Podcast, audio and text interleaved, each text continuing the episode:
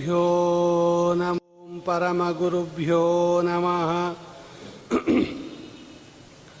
हरिः ॐ श्रीमदानन्दतीर्थभगवत्पादाचार्यगुरुभ्यो नमः। हरिः ॐ श्रीमद्वायु हनुमद्भीममध्वान्तर्गतरामकृष्णवेदव्यासात्मक श्रीलक्ष्मी हयग्रीवाय नमः। हरिः ॐ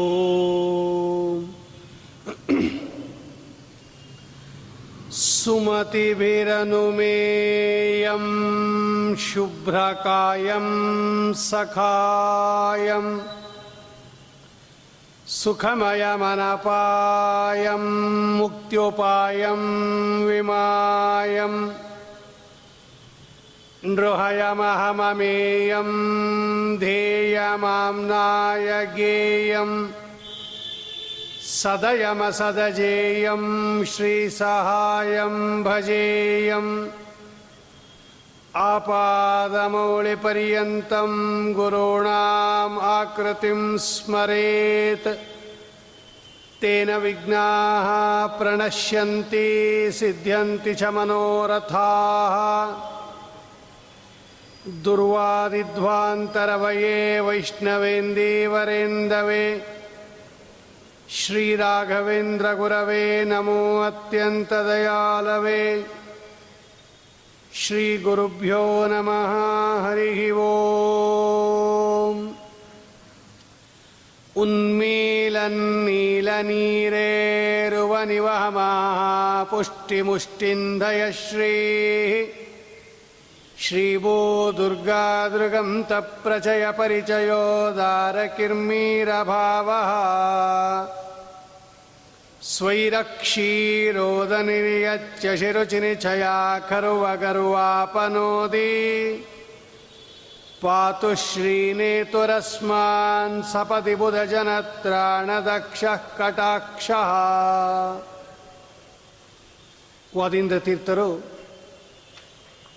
ರಾಯರ ಗ್ರಂಥಗಳನ್ನೆಲ್ಲ ಇದರಲ್ಲಿ ವರ್ಣನೆ ಮಾಡುತ್ತಾರೆ.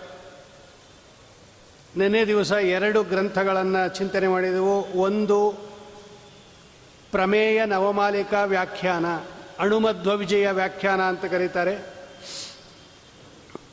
ಇನ್ನೊಂದು ಜೈತೀರ್ಥರು ಬರೆದಿರತಕ್ಕಂತಹ ವಾದಾವಲಿ, ನಾರಾಯಣ ಪಂಡಿತಾಚಾರ್ಯರು ಬರೆದಿರ್ತಕ್ಕಂಥ ಅಣುಮಧ್ವ ವಿಜಯಕ್ಕೆ ರಾಯರು ಒಂದು ವ್ಯಾಖ್ಯಾನ ಬರೆದಿದ್ದಾರೆ ಗುರುಗಳು. ಜೈತೀರ್ಥರು ಬರೆದಿರ್ತಕ್ಕಂತಹ ವಾದಾವಲಿಗೆ ಒಂದು ವ್ಯಾಖ್ಯಾನ ಬರೆದಿದ್ದಾರೆ. ವಾದಾವಲಿ ಟಿಪ್ಪಣಿ ಅಂತಲೇ ಕರೀತಾರೆ ಅದಕ್ಕೆ. ಅದೆರಡನ್ನು ನಿನ್ನೆ ಚಿಂತನೆ ಮಾಡಿದೆವು. ಆಮೇಲೆ ರಾಘವೇಂದ್ರ ಸ್ವಾಮಿಗಳ ಇನ್ನೊಂದು ಗ್ರಂಥ, ಚಂದ್ರಿಕಾ ಪ್ರಕಾಶ. ವ್ಯಾಸರಾಜರು ಬರೆದಿರ್ತಕ್ಕಂತಹ ಗ್ರಂಥ ತಾತ್ಪರ್ಯ ಚಂದ್ರಿಕಾ. ಆ ತಾತ್ಪರ್ಯ ಚಂದ್ರಿಕಾಕ್ಕೆ ರಾಘವೇಂದ್ರ ಸ್ವಾಮಿಗಳು ಪ್ರಕಾಶ ಅಂತ ಒಂದು ಗ್ರಂಥ ಬರೆದಿದ್ದಾರೆ ಟಿಪ್ಪಣಿ ಅದು ಆ ಚಂದ್ರಿಕಾ ಪ್ರಕಾಶ ಅನ್ನತಕ್ಕಂತಹ ಗ್ರಂಥವನ್ನು ಸ್ತೋತ್ರ ಮಾಡ್ತಾರೆ ವಾದೀಂದ್ರ ತೀರ್ಥರು. ಒಂದಾರು ಪ್ರಾಣಿಚೇತ ಶ್ರಿತತಿಮಿರ ಪರಿಭಾವ ಕೌಶಲ್ಯ ಭಾಜ ಕಿಮಿತಿ ಶ್ರೀಮತೋ ವರ್ಣಯಾಮಃ. ಏನೈಷಾ ಚಂದ್ರಿಕಾಪಿ ತ್ರಿಭುವನ ವಿಶದ ಸತ್ಪದೋದಂತಿತ ಶ್ರೀ. ಲೇವೆ ಸರ್ವಜ್ಞಮೌಲಿ ಪ್ರಕಟಿತ ವಿಭವಾ ತ್ವತ್ತ ಏವ ಪ್ರಕಾಶಂ. ನಿನ್ನೆ ನೋಡಿದ್ವಿ ನಾವು ರಾಯರ ಜ್ಞಾನ ಸಂಪತ್ತು ಹೇಗಿದೆ? ಆ ಜ್ಞಾನದಿಂದ ಉಂಟಾಗಿರ್ತಕ್ಕಂತಹ ಬ್ರಹ್ಮವರ್ಚಸ್ಸು ರಾಯರ ಮುಖದಲ್ಲಿ ಹೇಗಿದೆ ಅಂತ ನಿನ್ನೆ ವರ್ಣನೆ ಮಾಡಿದ್ರು. ವಾದೀಂದ್ರ ತೀರ್ಥರು ಹೇಳ್ತಾರೆ, ಯಾರು ನಿಮಗೆ ಭಕ್ತಿಯಿಂದ ನಮಸ್ಕಾರ ಮಾಡ್ತಾರೋ, ಒಂದಾರು ಪ್ರಾಣಿಚೇತಃ. ನಿಮ್ಮ ಪದಾರವಿಂದಗಳಿಗೆ ಭಕ್ತಿಯಿಂದ ನಮಸ್ಕಾರ ಮಾಡತಕ್ಕಂತಹ ನಿಮ್ಮ ಭಕ್ತರೇನಿದ್ದಾರೆ? ಅವರ ಮನಸ್ಸಿನಲ್ಲಿ ಇರತಕ್ಕಂತಹ ತಿಮಿರ ಪರೀಭಾವ ಕೌಶಲ್ಯ ಬಾಜ ತಿಮಿರ ಅಂದರೆ ಸಂಸ್ಕೃತದಲ್ಲಿ ಅಜ್ಞಾನ, ಅಂಧಕಾರ ಅಂತ ಅರ್ಥ. ಆ ಅಜ್ಞಾನ ಅನ್ನತಕ್ಕಂಥದ್ದನ್ನು ನಿರಾಕರಣೆ ಮಾಡೋದರಲ್ಲಿ ಬಹಳ ಕುಶಲರು ನೀವು. ಬರೀ ನೀವು ಮಾತ್ರ ಜ್ಞಾನವನ್ನು ಇಟ್ಕೊಂಡಿಲ್ಲ, ನಮ್ಮ ಅಜ್ಞಾನವನ್ನು ಪರಿಹಾರ ಮಾಡಿ ಜ್ಞಾನ ಕೊಡೋ ಸಾಮರ್ಥ್ಯ ಇದೆ. ಈಗ ಬೆಳಕು ಕತ್ತಲೆಯಲ್ಲಿರ್ತಕ್ಕಂತಹ ಪದಾರ್ಥವನ್ನು ತೋರಿಸತ್ತೆ, ತನ್ನನ್ನು ತೋರಿಸತ್ತೆ. ಈಗ ಟ್ಯೂಬ್ಲೈಟ್ ಎಲ್ಲಿದೆ ಅಂತಲೂ ಗೊತ್ತಾಗುತ್ತೆ, ಆ ಬೆಳಕಿನಿಂದ ಇಲ್ಲೇನಿದೆ ಅಂತಲೂ ಗೊತ್ತಾಗತ್ತೆ. ಹಾಗೆ ರಾಘವೇ ರಾಘವೇಂದ್ರ ಸ್ವಾಮಿಗಳಲ್ಲಿರ್ತಕ್ಕಂತಹ ಜ್ಞಾನ ಬರೀ ಅವರ ಪಾಂಡಿತ್ಯವನ್ನು ಮಾತ್ರ ತೋರಿಸಲ್ಲ, ನಮ್ಮ ಅಜ್ಞಾನವನ್ನು ಪರಿಹಾರ ಮಾಡುತ್ತೆ ಅದು. ಆ ನಿಮ್ಮ ಪ್ರಕಾಶ, ಅರ್ಥಾತ್ ಜ್ಞಾನ, ಸಂಸ್ಕೃತದಲ್ಲಿ ಪ್ರಕಾಶ ಅಂದರೆ ಬೆಳಕು ಅಂತ ಒಂದರ್ಥ. ಜ್ಞಾನ ಅಂತ ಒಂದರ್ಥ. ಪ್ರಕಾಶ ಅಂದಾಗ ಬೆಳಕು ಅಂತ ಇಟ್ಕೊಂಡಾಗ ಬೆಳಕು ಇನ್ನೊಂದು ಪದಾರ್ಥವನ್ನು ತೋರಿಸತ್ತೆ. ಈಗ ರೂಮ್ಗೆ ಹೋದ ತಕ್ಷಣ ನಾವು ಸ್ವಿಚ್ ಹಾಕ್ಕೋತೀವಿ. ಬೆಳಕು ಬರುತ್ತೆ, ಲೈಟ್. ಅಲ್ಲಿರೋ ಕತ್ಲೆ ಎಲ್ಲ ಹೊಟ್ಟೋಗುತ್ತೆ ಹಾಗೆ ರಾಘವೇಂದ್ರ ಸ್ವಾಮಿಗಳ ಮುಖದಲ್ಲಿರ್ತಕ್ಕಂತಹ ಜ್ಞಾನ ಅನ್ನತಕ್ಕಂತಹ ಬೆಳಕು, ಅವರಿಗೆ ಭಕ್ತಿಯಿಂದ ನಮಸ್ಕಾರ ಮಾಡತಕ್ಕಂತಹ ಭಕ್ತರ ಮನಸ್ಸಿನಲ್ಲಿ ಇರ್ತಕ್ಕಂಥ ಅಜ್ಞಾನ ಅಂತಕ್ಕಂಥ ಕತ್ತಲೆಯನ್ನು ತೆಗೆಯುತ್ತೆ. ಎಷ್ಟು ಸಾಮರ್ಥ್ಯ ಇದೆ ಅಂದರೆ ನಿಮಗೆ ಹೇಳ್ತೀನಿ ಕೇಳಿ ಅಂತಾರವರು, ವಾದಿರಾಜರು. ಈ ವಾದೀಂದ್ರ ತೀರ್ಥರು ಹೇಳ್ತಾರೆ, ಒಂದಾರು ಪ್ರಾಣಿಚೇತ ಶ್ರಿತ ತಿಮಿರ ಪರೀಭಾವ ಕೌಶಲ್ಯ ಬಾಜ. ಯಾಕೆಂದರೆ ಕತ್ತಲೆಯನ್ನು ಬೆಳಕು ತೆಗೆಯೋದು ಅಷ್ಟೊಂದು ಆಶ್ಚರ್ಯ ಅಲ್ಲ. ಬೆಳಕು ಕತ್ತಲೆಯನ್ನು ಹೋಗಲಾಡಿಸುತ್ತೆ ಅನ್ನೋದು ಏನೋ ದೊಡ್ಡ ಆಶ್ಚರ್ಯ ಅಲ್ಲ. ಬೆಳಕು ಬೆಳಕಿಗೆ ಬೆಳಕನ್ನು ಉಂಟು ಮಾಡುತ್ತೆ ಅನ್ನೋದು ಆಶ್ಚರ್ಯ. ಬೆಳಕಿಗೆ ಬೆಳಕು ಕೊಡಬೇಕು. ಕತ್ತಲೆಗೆ ಬೆಳಕನ್ನು ಕೊಡೋದು ದೊಡ್ಡ ವಿಷಯ ಅಲ್ಲ. ಬೆಳಕಿಗೆ ಬೆಳಕನ್ನು ಕೊಡೋದು ದೊಡ್ಡ ಆಶ್ಚರ್ಯ ಅಂತಾರೆ ವಾದೀಂದ್ರ ತೀರ್ಥರು. ಯಾಕೆಂದರೆ ವ್ಯಾಸರಾಜರು ಚಂದ್ರಿಕಾ ಅಂತ ಗ್ರಂಥ ಬರೆದಿದ್ದಾರೆ. ಚಂದ್ರಿಕಾ ಅಂದರೆ ಸಂಸ್ಕೃತದಲ್ಲಿ ಬೆಳದಿಂಗಳು ಅಂತ ಅರ್ಥ. ಆ ಬೆಳದಿಂಗಳಿಗೆ ಬೆಳಕನ್ನು ಕೊಟ್ಟವರು ನೀವು. ಇವರು ಪ್ರಕಾಶ ಅಂತ ಬರೆದರು. ಪ್ರಕಾಶ ಅಂದರೆ ಬೆಳಕು, ಚಂದ್ರಿಕಾ ಅಂದರೆ ಬೆಳದಿಂಗಳು. ಬೆಳದಿಂಗಳು ಸ್ವತಃ ಬೆಳಕನ್ನು ಇನ್ನೊಬ್ಬರಿಗೆ ಕೊಡೋ ಪದಾರ್ಥ ಅದು. ಚಂದ್ರನ ಬೆಳದಿಂಗಳಲ್ಲಿ ಎಷ್ಟು ಕೆಲಸ ಮಾಡ್ಬೋದು ನಾವು ಅನಾಯಾಸವಾಗಿ. ಬೆಳದಿಂಗಳು ಇನ್ನೊಬ್ಬರಿಗೆ ಬೆಳಕನ್ನು ಕೊಡುವ ಅದು ಪದಾರ್ಥ. ಇನ್ನೊಬ್ಬರಿಗೆ ಬೆಳಕನ್ನು ಕೊಡುವ ಪದಾರ್ಥಕ್ಕೆ ಬೆಳಕನ್ನು ಕೊಟ್ಟವರು ನೀವು. ಅರ್ಥಾತ್ ಚಂದ್ರಿಕಾ ಅನ್ನತಕ್ಕಂತಹ ವ್ಯಾಸರಾಜರ ಗ್ರಂಥಕ್ಕೆ ಪ್ರಕಾಶ ಅನ್ನತಕ್ಕಂತಹ ಗ್ರಂಥವನ್ನು ಬರೆದು ಬೆಳದಿಂಗಿಗೆ ಬೆಳಕನ್ನು ಕೊಟ್ಟವರು ನೀವು. ಅಂದ ಮೇಲೆ ನಿಮ್ಮ ಬೆಳಕಿನ ಸಾಮರ್ಥ್ಯ ಎಷ್ಟಿರಬೇಕು ಲೆಕ್ಕ ಹಾಕೊಳ್ಳಿ ಕತ್ತಲೆಗೆ ಬೆಳಕನ್ನು ಕೊಡೋದು ದೊಡ್ಡ ವಿಷಯ ಅಲ್ಲ. ಬೆಳಕಿಗೆ ಬೆಳಕಿಗೆ ಬೆಳಕನ್ನು ಕೊಡಬೇಕು. ಆವಾಗ ನಿಮ್ಮ ಸಾಮರ್ಥ್ಯ ಗೊತ್ತಾಗತ್ತೆ. ಅಂತಹ ಅಪರಿಮಿತವಾದ ಬ್ರಹ್ಮವರ್ಚಸ್ಸು ನಿಮ್ಮಲ್ಲಿದೆ. ಅದಕ್ಕೇನೆ ನೀವು ಸಜ್ಜನರ ಮನಸ್ಸಿನಲ್ಲಿ ಇರ್ತಕ್ಕಂತಹ ಅಂಧಕಾರ ಅನ್ನತಕ್ಕಂತಹ ಈ ಕತ್ತಲೆಯನ್ನು ಹೋಗಲಾಡಿಸಿದಿರಾ ಚಂದ್ರಿಕಾದ ಒಂದು ಚಿಕ್ಕ ವಿಷಯವನ್ನು ಈ ಸಂದರ್ಭದಲ್ಲಿ ಚಿಂತನೆ ಮಾಡಿ ನೋಡೋಣ ನಾವು.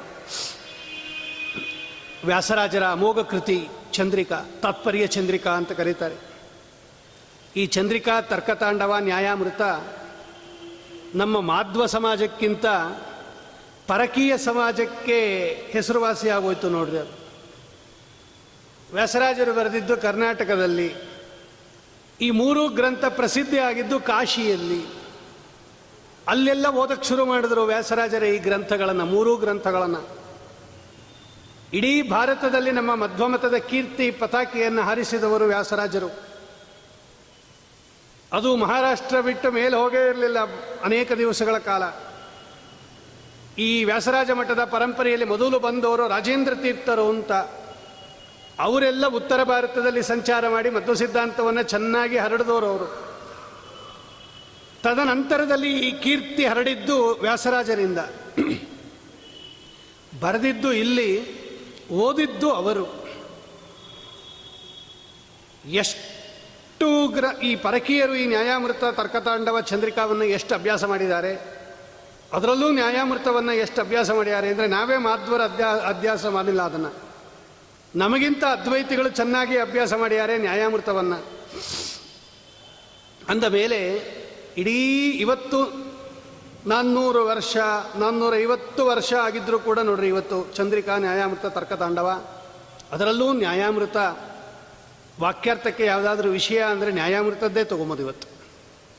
ನಾ ಮೊದಲನೇ ದಿವಸ ಹೇಳಿದ್ದೆ, ಅದರ ಮೇಲೆ ಹೊರಟಿರ್ತಕ್ಕಂತಹ ಖಂಡನ ಮಂಡನ ಗ್ರಂಥಗಳ ಪರಂಪರೆ ಇನ್ನೂ ಮುಗುದಿಲ್ಲ. ಅಷ್ಟು ವಿಷಯ ಇಟ್ಟಿದ್ದಾರೆ ವ್ಯಾಸರಾಜರು ನ್ಯಾಯಾಮೃತದಲ್ಲಿ. ಆಮೇಲೆ ಚಂದ್ರಿಕಾ, ಅದಕ್ಕೂ ಖಂಡನ ಹೊರಡಿತು. ವ್ಯಾಸರಾಜರ ಚಂದ್ರಿಕಾವನ್ನು ಖಂಡನೆ ಮಾಡಿರ್ತಕ್ಕಂಥ ಒಂದು ಗ್ರಂಥ ಇದೆ, ತತ್ವ ಮಾರ್ತಾಂಡ ಅಂತ. ಅದಕ್ಕೆ ನಮ್ಮವರೊಂದು ಖಂಡನ ಗ್ರಂಥ ಬರೆದರು ಶರದಾಗಮ ಅಂತ. ವ್ಯಾಸತತ್ವಜ್ಞರು ಬರೆದಿದ್ದಾರೆ ಅದಕ್ಕೆ. ಶರದಾಗಮ ಅಂತ. ಈ ಚಂದ್ರಿಕಾದಲ್ಲಿ ಏನು ಮಾಡಿದ್ದಾರೆ ವ್ಯಾಸರಾಜರು ಅಂದರೆ, ಅಸ್ಪೃಷ್ಟ ದೋಷ ಗಂಧಾಯ ಕಲ್ಯಾಣ ಗುಣಸಿಂಧವೇ ನಮೋ ನಮೋ ಭಕ್ತ ಮುಕ್ತಿದಾಯಿನೇ ಶೇಷಶಾಯಿನೇ. ಶ್ರೀರಂಗದಲ್ಲಿ ರಚನೆ ಮಾಡಿದ್ದು ವ್ಯಾಸರಾಜರು ಈ ಚಂದ್ರಿಕಾವನ್ನು. ಇವತ್ತು ಶ್ರೀರಂಗದಲ್ಲಿ ಚಂದ್ರಿಕಾ ಮಂಟಪ ಅಂತಲೇ ಒಂದು ಜಾಗ ಇದೆ. ವ್ಯಾಸರಾಜರು ಕುಳಿತು ಚಂದ್ರಿಕಾವನ್ನು ರಚನೆ ಮಾಡಿದ್ದರು. ಅದಕ್ಕೆ ಶೇಷಶಾಯಿನೇ ಅಂತ ಅಲ್ಲಿ ರಂಗನಾಥ ದೇವರು ಶೇಷದೇವರ ಮೇಲೆ ಮಲಗಿರೋದ್ರಿಂದ ಈ ಗ್ರಂಥವನ್ನು ಅವನಿಗೆ ಅರ್ಪಣೆ ಮಾಡಿದ್ದಾರೆ ಚಂದ್ರಿಕಾಚಾರ್ಯರು. ಇಲ್ಲಿ ಒಂದು ಪ್ರಶ್ನೆ ಬಂತು. ಅಸ್ಪೃಷ್ಟ ದೋಷ ಗಂಧಾಯ ದೋಷದ ಘ, ದೋಷ ಅದರ ಗಂಧ. ಗಂಧ ಅಂದರೆ ಸ್ವಲ್ಪ ಅಂತ. ಸ್ವಲ್ಪ ದೋಷದಿಂದಲೂ ಕೂಡ ತಾಕಿರದೇ ಇರದ, ಅಂದರೆ ದೋಷ ದೂರನಾದ ಗುಣಪೂರ್ಣಾಯ, ಅಸ್ಪೃಷ್ಟ ದೋಷಗಂಧಾಯ, ಗುಣಪೂರ್ಣನಾಗಿರ್ತಕ್ಕಂತಹ ನಮೋ ನಮೋ ಭಕ್ತ ಮುಕ್ತಿದಾಯಿನೇ ಶೇಷಶಾಯಿನೇ. ಭಕ್ತರಿಗೆ ಮೋಕ್ಷವನ್ನು ಕೊಡತಕ್ಕಂತಹ ಶೇಷದೇವರ ಮೇಲೆ ಮಲಗಿರತಕ್ಕಂತಹ ಕಲ್ಯಾಣ ಗುಣಸಿಂಧವೇ, ಕಲ್ಯಾಣ ಗುಣಗಳಿಗೆ ಸಮುದ್ರದಂತೆ ಇರುವ ರಂಗನಾಥರಿಗೆ ನಾನು ನಮಸ್ಕಾರ ಮಾಡ್ತೀನಿ ಅಂತ ಇದು ಚಂದ್ರಿಕಾದ ಮೊದಲನೇ ಶ್ಲೋಕ, ಮಂಗಳಾಚರಣ ಶ್ಲೋಕ. ಇಲ್ಲಿ ಏನು ಪ್ರಶ್ನೆ ಬಂತು? ಈಗ ರಾಯರ ವ್ಯಾಖ್ಯಾನ ಬರೆದಿದ್ದಾರೆ, ಇದಕ್ಕೆ ಪ್ರಕಾಶ ಅಂತ. ಬೆಳದಿಂಗಳು, ಚಂದ್ರಿಕಾ, ಆ ಬೆಳದಿಂಗಳಿಗೆ ಬೆಳಕು ಕೊಡ್ತಾರೆ ನೋಡ್ರಿ ಈಗ. ಅದು ನಮ್ಗೆ ಅರ್ಥ ಆಗಲಿಲ್ಲ ಅದು. ಬೆಳದಿಂಗಳೇ ನಮಗೆ ಗೊತ್ತಾಗಲಿಲ್ಲ ಅಂದಮೇಲೆ ಆ ಬೆಳದಿಂಗನನ್ನು ತೋರಿಸುವ ಇನ್ನೊಂದು ಬೇಕು. ಈಗ ದೀಪವನ್ನು ತೋರಿಸೋಕ್ಕೆ ಇನ್ನೊಂದು ದೀಪ ಬೇಕಾಗಿದೆ. ಇಲ್ಲಿ ಏನು ಪ್ರಶ್ನೆ ಬಂತು ಅಂದರೆ, ವ್ಯಾಸರಾಜರು ಮೊದಲು ಭಗವಂತನನ್ನು ದೋಷ ದೂರ ಅಂತ ಹೇಳಿ ಆಮೇಲೆ ಗುಣಪೂರ್ಣ ಅಂತ ಬರೆದಿದ್ದಾರೆ. ಈಗ ಭಗವಂತ ಗುಣಪೂರ್ಣನೂ ಹೌದು ದೋಷ ದೂರನೂ ಹೌದು. ಯಾವುದು ಮೊದಲು ಹೇಳಬೇಕು ಅಂತ ಪ್ರಶ್ನೆ. ಗುಣಪೂರ್ಣ ಅಂತ ಹೇಳಿ ದೋಷ ದೂರ ಅಂತ ಹೇಳಬೇಕಾ?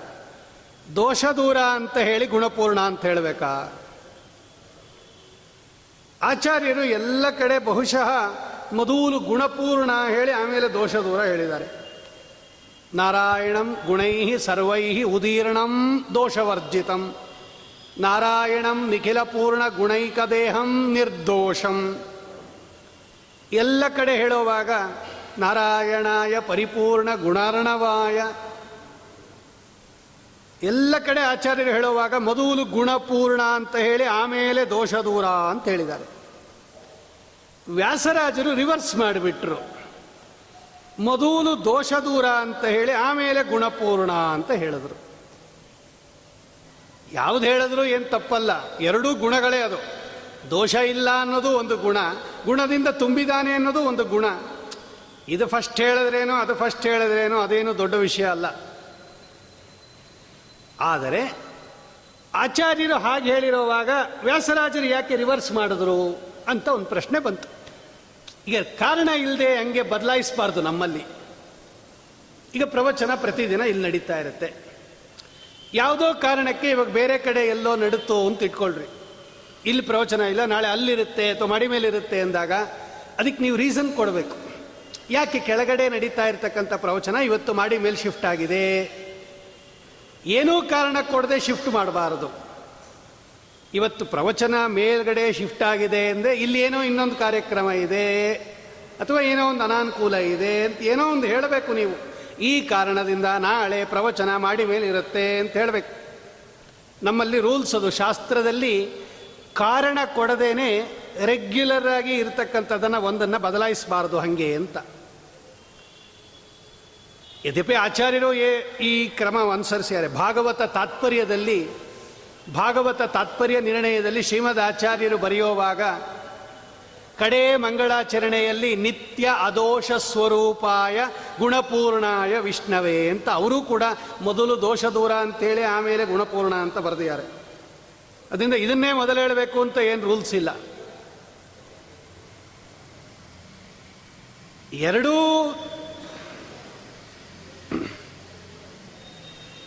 ದೂರ ಗುಣಪೂರ್ಣ ಅಂತ ಏನು ವ್ಯಾಸರಾಜರು ವರ್ಣನೆ ಮಾಡಿದ್ದಾರೆ, ಅದರಲ್ಲಿ ದೋಷ ದೂರ ಶಬ್ದವನ್ನು ಮೊದಲು ಕಾಡಿದ್ದಾರೆ ಅಂತ ಪ್ರಶ್ನೆ ಬಂತು. ಇದಕ್ಕೆ ರಾಯರು ಚಂದ್ರಿಕಾ ಪ್ರಕಾಶದಲ್ಲಿ ಉತ್ತರ ಕೊಡ್ತಾರೆ ನೋಡ್ರಿ. ಅಂದರೆ ಮೂಲ ಗ್ರಂಥ ನಮಗೆ ಅರ್ಥ ಆಗದೇ ಇದ್ದಾಗ ಈ ಟಿಪ್ಪಣಿ ಗ್ರಂಥಗಳು ಸಹಾಯ ಮಾಡುತ್ತೆ ನಮಗೆ. ಈಗ ಇದಕ್ಕೆ ಮೂರು ಉತ್ತರ ಕೊಡ್ತಾರೆ ರಾಯರು. ಮೊದಲು ದೋಷ ದೂರ ಹಾಕಿ ಆಮೇಲೆ ಗುಣಪೂರ್ಣ ಅಂತ ಯಾಕೆ ಹಾಕಿದ್ದಾರೆ ವ್ಯಾಸರಾಜರು ಅಂದರೆ, ಈಗ ಮೊದಲು ಭಗ ಗುಣಪೂರ್ಣ ಅಂತ ಹೇಳಿದರೆ, ಭಗವಂತ ಯಾಕೆ ಗುಣಪೂರ್ಣ ಅಂತ ಕೇಳ್ತೀರಾ ನೀವು? ಸಾಮಾನ್ಯ ಅದು. ಈಗ ಭಗವಂತ ಗುಣಗಳಿಂದ ಪೂರ್ಣನಾಗಿದ್ದಾನೆ, ಸಕಲ ಗುಣ ಪರಿಪೂರ್ಣ ಅಂತ ಹೇಳಿದಾಗ ಸಕಲ ಗುಣ ಪರಿಪೂರ್ಣನಾಗಿರ್ತಕ್ಕಂತಹ ವಸ್ತು ಜಗತ್ತಿನಲ್ಲಿ ನಾವು ನೋಡಿಲ್ಲ. ಎಲ್ಲ ಗುಣಗಳೂ ಇರಬೇಕು. ಅಂತಹ ವಸ್ತು ಇಲ್ಲವೇ ಇಲ್ಲ ಜಗತ್ತಿನಲ್ಲಿ. ಆವಾಗ ನಾವೇನು ಮಾಡ್ತೀವಿ? ನಾವು ನೋಡಿಲ್ಲದೇ ಇದ್ದರೆ ಅದನ್ನು ನಂಬೋದಿಲ್ಲ ನಾವು. ನೋಡಿಲ್ಲದೇ ಇದ್ದರೆ ಒಪ್ಕೊಂಬೋದಿಲ್ಲ ಹೇಳಿದ್ದು ನೋಡಿಲ್ಲದೆ ಇರೋದು ಹೇಳಿದ್ರೆ ಒಪ್ಕೊಂಬೋದಿಲ್ಲ ತಕ್ಷಣ ನಾವು. ಇದಕ್ಕೆ ಶಾಸ್ತ್ರದಲ್ಲಿ ಅಸಂಭಾವನಾ ಅಂತ ಕರೀತಾರೆ. ಒಂದು ದೋಷ. ಇಲ್ಲ ಇಲ್ಲ, ಹಂಗೆ ಹಂಗೊಂದು ವಸ್ತು ಇರಕ್ಕೆ ಸಾಧ್ಯ ಇಲ್ಲ. ಎಲ್ಲ ಗುಣಗಳಿಂದ ಕೂಡಿರಬೇಕು ಅಂತ ವಸ್ತು ಇರಕ್ಕೆ ಸಾಧ್ಯ ಇಲ್ಲ ಅಂತ ಹೇಳಿಬಿಡ್ತೀವಿ. ಅದಕ್ಕೇನೆ ಭಗವಂತ ಯಾಕೆ ಗುಣಪೂರ್ಣನಾಗಿರಬೇಕು ಅಂತ ಪ್ರಶ್ನೆ ಬಂದಾಗ, ಅದಕ್ಕೆ ವ್ಯಾಸರಾಜರು ಮೊದಲು ದೋಷ ದೂರ ಅಂತ ಇಟ್ಟು ಆಮೇಲೆ ಗುಣಪೂರ್ಣ ಅಂತ ಹೇಳಿದ್ದಾರೆ. ದೋಷ ದೂರ ಆಗಿರೋದ್ರಿಂದ ಭಗವಂತ ಗುಣಪೂರ್ಣ. ಹಿಂಗೆ. ಭಗವಂತ ಯಾಕೆ ಗುಣಪೂರ್ಣ ಅಂದರೆ ಅವನು ದೋಷ ದೂರ. ನಾವು ಯಾಕೆ ಗುಣಪೂರ್ಣರಲ್ಲ ಅಂದರೆ ನಮ್ಮಲ್ಲಿ ದೋಷ ಇದೆ. ಅವನು ದೋಷರಹಿತ, ಅದರಿಂದ ಗುಣಪೂರ್ಣ. ನಾವು ಯಾಕೆ ಗುಣಪೂರ್ಣರಲ್ಲ ಅಂದರೆ ನಮ್ಮಲ್ಲಿ ದೋಷ ಇದೆ.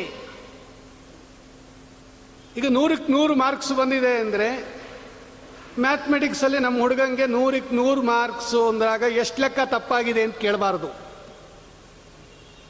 ನೂರಕ್ಕೆ ನೂರು ಬಂದಿದೆ ಅಂದರೆ ಯಾವ ಲೆಕ್ಕ ತಪ್ಪಾಗಿಲ್ಲದೆ ಇರೋದ್ರಿಂದಲೇ ಅವನಿಗೆ ನೂರಕ್ಕೆ ನೂರು ಬಂದಿರೋದು. ಒಂದು ಯಾವುದಾದ್ರೂ ಲೆಕ್ಕ ತಪ್ಪಾಗಿದ್ದಿದ್ರೆ ಅವನಿಗೆ ನೂರಕ್ಕೆ ಔಟ್ ಆಫ್ ಔಟ್ ಬರ್ತಾ ಇರಲಿಲ್ಲ. ನಮ್ಮ ಹುಡುಗಂಗೆ ಮ್ಯಾಥಮೆಟಿಕ್ಸಲ್ಲಿ ಔಟ್ ಆಫ್ ಔಟ್ ಬಂದಿದೆ ಅಂತ ತಾಯಿ ಹೇಳಿದಾಗ ನಿಮ್ಮ ಹುಡುಗ ಎಷ್ಟು ಲೆಕ್ಕ ತಪ್ಪು ಮಾಡಿದ್ದಾನೆ ಅಂತ ಯಾರೂ ಕೇಳಲ್ಲ. ಯಾಕೆಂದರೆ ಯಾವುದಾದ್ರೂ ಲೆಕ್ಕ ತಪ್ಪಾಗಿದ್ರೆ ನೂರಕ್ಕೆ ನೂರು ಬರ್ತಾ ಇರಲಿಲ್ಲ. ಹಾಗೆ ಗುಣಪೂರ್ಣ ಅಂದರೆ ಔಟ್ ಆಫ್ ಔಟ್ ಅಂತ ಅರ್ಥ ಭಗವಂತ ಔಟ್ ಆಫ್ ಔಟ್ ಅಂದಾಗ ಯಾವ ಲೆಕ್ಕ ತಪ್ಪಾಗಿದೆ ಅಂತ ಕೇಳಬಾರ್ದು. ಅವನಲ್ಲಿ ಏನೂ ದೋಷ ಇಲ್ಲದೆ ಇರೋದ್ರಿಂದಲೇ ಅವನು ಗುಣಪೂರ್ಣ. ಒಂದೇನಾದರೂ ದೋಷ ಇದ್ದಿದ್ರೆ ಅವನು ಗುಣಪೂರ್ಣ ಆಗ್ತಾ ಇರಲಿಲ್ಲ. ಅದಕ್ಕೆ ಈ ಸಂಸ್ಕೃತದಲ್ಲಿ ಇದಕ್ಕೆ ಕಾರ್ಯಕಾರಣ ಭಾವ ಅಂತ ಕರೀತಾರೆ. ಯಾಕೆ ಭಗವಂತ ಗುಣಪೂರ್ಣ? ಅಂದರೆ ಅದಕ್ಕೆ ರೀಸನ್ ಅದು. ಕಾರಣ ಅಂದರೆ ರೀಸನ್ನು ಇದು ದೋಷ ದೂರನಾಗಿರೋದರಿಂದ ಭಗವಂತ ಗುಣಪೂರ್ಣ.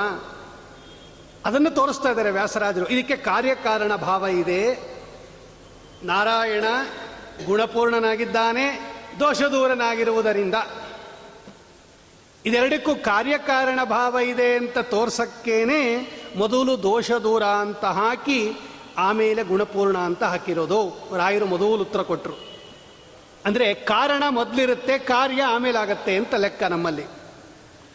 ಈಗ ಅನ್ನ ಕಾರ್ಯ ಅನ್ನ ಆಗ್ಬೇಕಾದ್ರೆ ಅಕ್ಕಿ ಬೇಕು. ಅಕ್ಕಿ ಮೊದಲಿರುತ್ತೆ, ಆಮೇಲೆ ಅನ್ನ ಬರೋದು. ನೋಡ್ರಿ, ಕಾರಣ ಮೊದಲಿರುತ್ತೆ, ಆಮೇಲೆ ಕಾರ್ಯ ಬರುತ್ತೆ. ನಿಯಮ ಅದು. ದಾರ ಮೊದಲಿರುತ್ತೆ, ಆಮೇಲೆ ಬಟ್ಟೆ ಬರುತ್ತೆ. ಮಣ್ಣು ಮೊದಲಿರುತ್ತೆ, ಆಮೇಲೆ ಬಟ್ಟೆ ಮಡಕೆ ಬರುತ್ತೆ. ಬಂಗಾರ ಮೊದಲಿರುತ್ತೆ, ಆಮೇಲೆ ಉಂಗುರ ಬರುತ್ತೆ. ಕಾರ್ಯ ಆಮೇಲೆ ಬರುತ್ತೆ, ಕಾರಣ ಮೊದಲಿರುತ್ತೆ. ಅದಕ್ಕೆ ಇದು ಕಾರಣ, ಇದು ದೋಷ ದೂರ ಅನ್ನೋದು. ದೋಷ ದೂರ ಅನ್ನೋದು ಕಾರಣ ಆಗಿರೋದ್ರಿಂದ ಗುಣಪೂರ್ಣಕ್ಕೆ ಮೊದಲು ಅದಿರಬೇಕು ಅಂತ ಹೇಳಿ ವ್ಯಾಸರಾಜರು ಮೊದಲು ದೋಷ ದೂರ ಅಂತ ಹಾಕಿದ್ದಾರೆ ಅಂತ ಒಂದು ರೀಸನ್ ಇದೆಲ್ಲ ನಾವು ಕೇಳಕ್ಕೆ ಹೋಗಲ್ಲ, ಪರವಾದಿಗಳು ಪ್ರಶ್ನೆ ಮಾಡ್ತಾರೆ, ಬೇರೆಯವರು ಕಾದಿರ್ತಾರೆ. ಹಿಂದಿನ ಕಾಲದಲ್ಲಿ ಯಾವುದಾದ್ರೂ ಒಂದು ಗ್ರಂಥ ಬಂತು ಅಂದರೆ ಅದಕ್ಕೆ ಕ್ರಿಟಿಕಲ್ ಅನಾಲಿಸಿಸ್ ಅಂತ ಕರೀತಾರೆ. ಎಲ್ಲ ಆ್ಯಂಗಲ್ನಿಂದ ನೋಡ್ತಾರಂತೆ ಅದನ್ನು. ಹಿಂಗೆ ಹಾಕಿದೆ ಹಿಂಗೆ ಯಾಕಿದೆ ಹಿಂಗೆ ಹಾಕಿದೆ ಹಿಂಗೆ ಯಾಕೆ ಹಾಕಿದ್ದಾರೆ ಹಂಗೆ ಯಾಕೆ ಹಾಕಿದ್ದಾರೆ. ಏನಾದರೂ ದೋಷ ಹುಡುಕಬೇಕು ಅಂತಲೇ ಹುಡುಕೋದಕ್ಕೂ, ಹುಡುಕಿದಾಗ ದೋಷ ಸಿಗೋದಕ್ಕೂ ವ್ಯತ್ಯಾಸ ಇದೆ. ಹುಡುಕಿದಾಗ ದೋಷ ಸಿಕ್ಕಿದ್ರೆ ತೊಂದರೆ ಇಲ್ಲ. ದೋಷ ಇದೆ, ದೋಷ ಹೇಳಲೇಬೇಕು ಅಂತ ಹುಡುಕಿದ್ರೆ ಏನೋ ಒಂದು ಸಿಕ್ಕೇ ಸಿಗತ್ತೆ. ಆ ಥರ ಕ್ರಿಟಿಕಲ್ ಅನಾಲಿಸಿಸ್ ಯಾರು ಮಾಡ್ತಾರೆ ವ್ಯಾಸರಾಜರ ಗ್ರಂಥಕ್ಕೆ, ಅವರಿಗೆಲ್ಲ ಉತ್ತರ ಕೊಟ್ಟರು ರಾಯರು. ಇದು ನಂಬರ್ ಒನ್ ಉತ್ತರ. ಎರಡನೇ ಉತ್ತರ, ಚಂದ್ರಿಕಾ ಪ್ರಕಾಶದಲ್ಲಿ ರಾಯರು ಬರೆದಿರೋದಿದು ಈಗ ವ್ಯಾಸರಾಜರು ಏನು ಮಾಡಿದ್ದಾರೆ ಅಂದರೆ ಮುಂದೆ ಹೇಳುವಾಗ ಕಲ್ಯಾಣ ಗುಣಸಿಂಧವೇ ಅಂತ ಬರೆದಿದ್ದಾರೆ. ಭಗವಂತನಲ್ಲಿ ಇರುವ ಗುಣಗಳು ಕಲ್ಯಾಣ ಗುಣಗಳು ಅಂತ ಬರೆದರು ವ್ಯಾಸರಾಜರು. ಬರೀ ಗುಣಗಳು ಅಂತ ಕರೆದಿದ್ರೆ ಸಾಲ್ದ, ಕಲ್ಯಾಣ ಗುಣ ಅಂತ ಯಾಕೆ ಬರಿಬೇಕು? ಗುಣಗಳು ಅಂದರೆ ಅದು ಒಳ್ಳೆಯದು ಅಂತಲೇ ಅರ್ಥ. ಕಲ್ಯಾಣ ಶಬ್ದಕ್ಕೆ ಶುಭ ಅಂತ ಅರ್ಥ. ಗುಣಗಳು ಶುಭನೇ ಆಗಿರುತ್ತೆ. ಅದು ಅಶುಭ ಆದರೆ ಅದು ಗುಣನೇ ಆಗಿರೋದಿಲ್ಲ. ಬರೀ ಗುಣ ಅಂತ ಹೇಳಿದ್ರೆ ಸಾಕು. ಕಲ್ಯಾಣ ಗುಣ ಅಂತ ಯಾಕೆ ಬರೆದ್ರು ವ್ಯಾಸರಾಜರು? ಅಂತ ಹೇಳಿದ್ರೆ, ರಾಯರು ಬರೀತಾರೆ, ಗುಣಗಳಲ್ಲಿ ಕಲ್ಯಾಣತ್ವ ಅಂದರೆ ದೋಷ ಇರಬಾರದು ಅಂತ ಅರ್ಥ. ಅಂದರೆ ಉತ್ಕ ನಿಸ್ ನಿಕೃಷ್ಟವಾದದ್ದನ್ನು ತೋರಿಸಬಾರ್ದು. ಅದು ಗುಣ ಅಂದರೆ ಒಬ್ಬ ವ್ಯಕ್ತಿಯ ಉತ್ಕರ್ಷತೆಯನ್ನು ತೋರಿಸ್ಬೇಕು. ಯಾಕೆ ವ್ಯಾಸರಾಜರು ಕಲ್ಯಾಣ ಗುಣ ಅಂತ ಬರೆದರು? ಬರೀ ಗುಣ ಅಂತ ಬರೆದಿದ್ರೆ ಸಾಕಾಗಿತ್ತಲ್ವಾ? ಅಂದರೆ ಎರಡು ಕಾರಣ ರಾಯರು ಕೊಡ್ತಾರೆ. ತಿರ್ಗಾ, ಈ ಗುಣ ಅಂದರೆ ನಾವಂತ ನಾವೇನು ತಿಳ್ಕೊಂಬಿಡ್ತೀವಿ ಅಂದರೆ ಭಗವಂತ ಗುಣಪೂರ್ಣನಾಗಿದ್ದಾನೆ ಅಂದರೆ ಈ ಸತ್ವ, ರಜ, ತಮ ಅಂತ ಮೂರು ಗುಣ ಇದೆ ನೋಡ್ರಿ. ಸತ್ವಗುಣ ರಜೋಗುಣ ತಮೋಗುಣ ಇದು ಪ್ರಕೃತಿಯ ಗುಣಗಳು ಇದು. ಪ್ರಾಕೃತ ಗುಣ ಅಂತ ಕರೀತಾರೆ ಇದಕ್ಕೆ. ನಾವು ಭಗವಂತನಲ್ಲಿ ಗುಣ ಇದೆ ಅಂದರೆ ಈ ಸತ್ವಗುಣ ಇದೆ ರಜೋಗುಣ ಇದೆ ತಮೋಗುಣ ಇದೆ ಅಂತ ತಿಳ್ಕೊಂಡ್ಬಿಡ್ತಾ ಇದ್ವಿ. ಈ ಪ್ರಕೃತಿಯ ಗುಣಗಳು ಭಗವಂತನಲ್ಲಿ ಇಲ್ಲ. ಭಗವಂತ ಅಪ್ರಾಕೃತ ಗುಣದಿಂದ ಕೂಡಿರುವವನು ಅಂತ ತೋರ್ಸಕ್ಕೆ ಕಲ್ಯಾಣ ಗುಣ ಅಂತ ಹಾಕಿದ್ದಾರೆ. ಬರೀ ಗುಣ ಅಂತ ಹಾಕಿದ್ರೆ ನೀವು ತಪ್ಪು ತಿಳ್ಕೊಂಡು ಈ ಗುಣಗಳನ್ನು ಭಗವಂತನಲ್ಲಿ ಇದೆ ಅಂತ ತಿಳ್ಕೊಂಬಿಡ್ತಾ ಇದ್ರಿ. ಇವೆಲ್ಲ ಕಲ್ಯಾಣ ಗುಣ ಅಲ್ಲ, ಇದು ಸತ್ವಗುಣ ರಜೋಗುಣ ತಮೋಗುಣ ನಮ್ಮನ್ನು ಬಂಧನ ಮಾಡಿರ್ತಕ್ಕಂಥ ಕೆಟ್ಟ ಗುಣಗಳು ಅವು. ಆ ಮೂರು ಬಿಡೋದೇ ಮೋಕ್ಷ ಅಂತ ಇನ್ನೇನಿಲ್ಲ. ಆದ್ದರಿಂದ ಭಗವಂತನಲ್ಲಿರ್ತಕ್ಕಂಥ ಕಲ್ಯಾಣ ಗುಣಗಳು ಯಾಕೆ ಅಂದರೆ ಈ ದೋಷ ಗುಣಗಳಿಲ್ಲ ಅಂತ ತೋರ್ಸಕ್ಕೇನೆ ವ್ಯಾಸರಾಜರು, ಮೊದಲು ದೋಷ ಇಲ್ಲ ಅಂತ ಹೇಳಿ ಆದ್ದರಿಂದಲೇ ಅವನ ಕಲ್ಯಾಣ ಗುಣದಿಂದ ಕೂಡಿದವನು ಅಂತ ಒಂದರ್ಥ. ಅಥವಾ ನೈಯಾಯಿಕರು ಅಂತ ಒಂದು ಮತ ಇದೆ, ನೈಯಾಯಿಕ ಮತ ಅಂತ. ಈ ನೈಯಾಯಿಕ ಮತದಲ್ಲಿ ಇಪ್ಪತ್ನಾಲ್ಕು ಗುಣಗಳಲ್ಲಿ ದುಃಖನೂ ಒಂದು ಗುಣ. ದುಃಖನೂ ಒಂದು ಗುಣ ಅಂತ ಬರ್ಕೊಂಬಿಟ್ಟಿದ್ದಾರೆ ಅವರು, ತಾರ್ಕಿಕರು. ಈ ತಾರ್ಕಿಕರ ಮತವನ್ನು ನಾವು ಇಟ್ಕೊಂಡಾಗ ಭಗವಂತನಲ್ಲಿ ಎಲ್ಲ ಗುಣಗಳು ಇದೆ ಅಂದರೆ ದುಃಖನೂ ಇದೆ ಅಂತ ತೊಗೊಂಡ್ಬಿಡ್ತೀರ ನೀವು? ಅದಕ್ಕೆ ವ್ಯಾಸರಾಜರು ಹೇಳುತ್ತಾರೆ, ದುಃಖ ಅನ್ನೋದು ಒಬ್ಬ ವ್ಯಕ್ತಿಯನ್ನು ಕಡಿಮೆ ಮಾಡುವಂಥದ್ದು ಉತ್ಕರ್ಷ ಅಲ್ಲ. ಯಾವಾಗಲೂ ಅಳ್ತಾ ಇರ್ತಾನ್ರಿ ಅಂದರೆ ಅದು ಹೆಚ್ಚುಗಾರಿಕೆ ಅಲ್ಲ. ನೋಡ್ರಿ, ಯಾವಾಗಲೂ ನಗನಗುತ್ತಾ ಇರ್ತಾನೆ ಅನ್ನೋದು ಹೆಚ್ಚಾಗಾರಿಕೆ. ಎಂಥ ಕಷ್ಟ ಬಂದರೂ ನಗನಗುತ್ತಾ ಇರ್ತಾನೆ ಅನ್ನೋದು ದೊಡ್ಡಸ್ತಿಗೆನೆ ಹೊರತು ಅಳ್ತಾ ಇರ್ತಾನ್ರಿ. ಅಂದರೆ ಅದು ಒಬ್ಬ ವ್ಯಕ್ತಿಯ ಕೆಳಮಟ್ಟವನ್ನು ತೋರಿಸುತ್ತೆ. ಅದಕ್ಕೇನೆ ಕಲ್ಯಾಣ ಗುಣ ಅಂದರೆ ಭಗವಂತ ಉತ್ಕರ್ಷ ಗುಣಗಳಿಂದ ಕೂಡಿದಾನೆ. ನೈಯಾಯಿಕರು ಹೇಳದಂಗೆ ದುಃಖ ಅನ್ನೋ ಗುಣದಿಂದ ಭಗವಂತ ಕೂಡಿಲ್ಲ.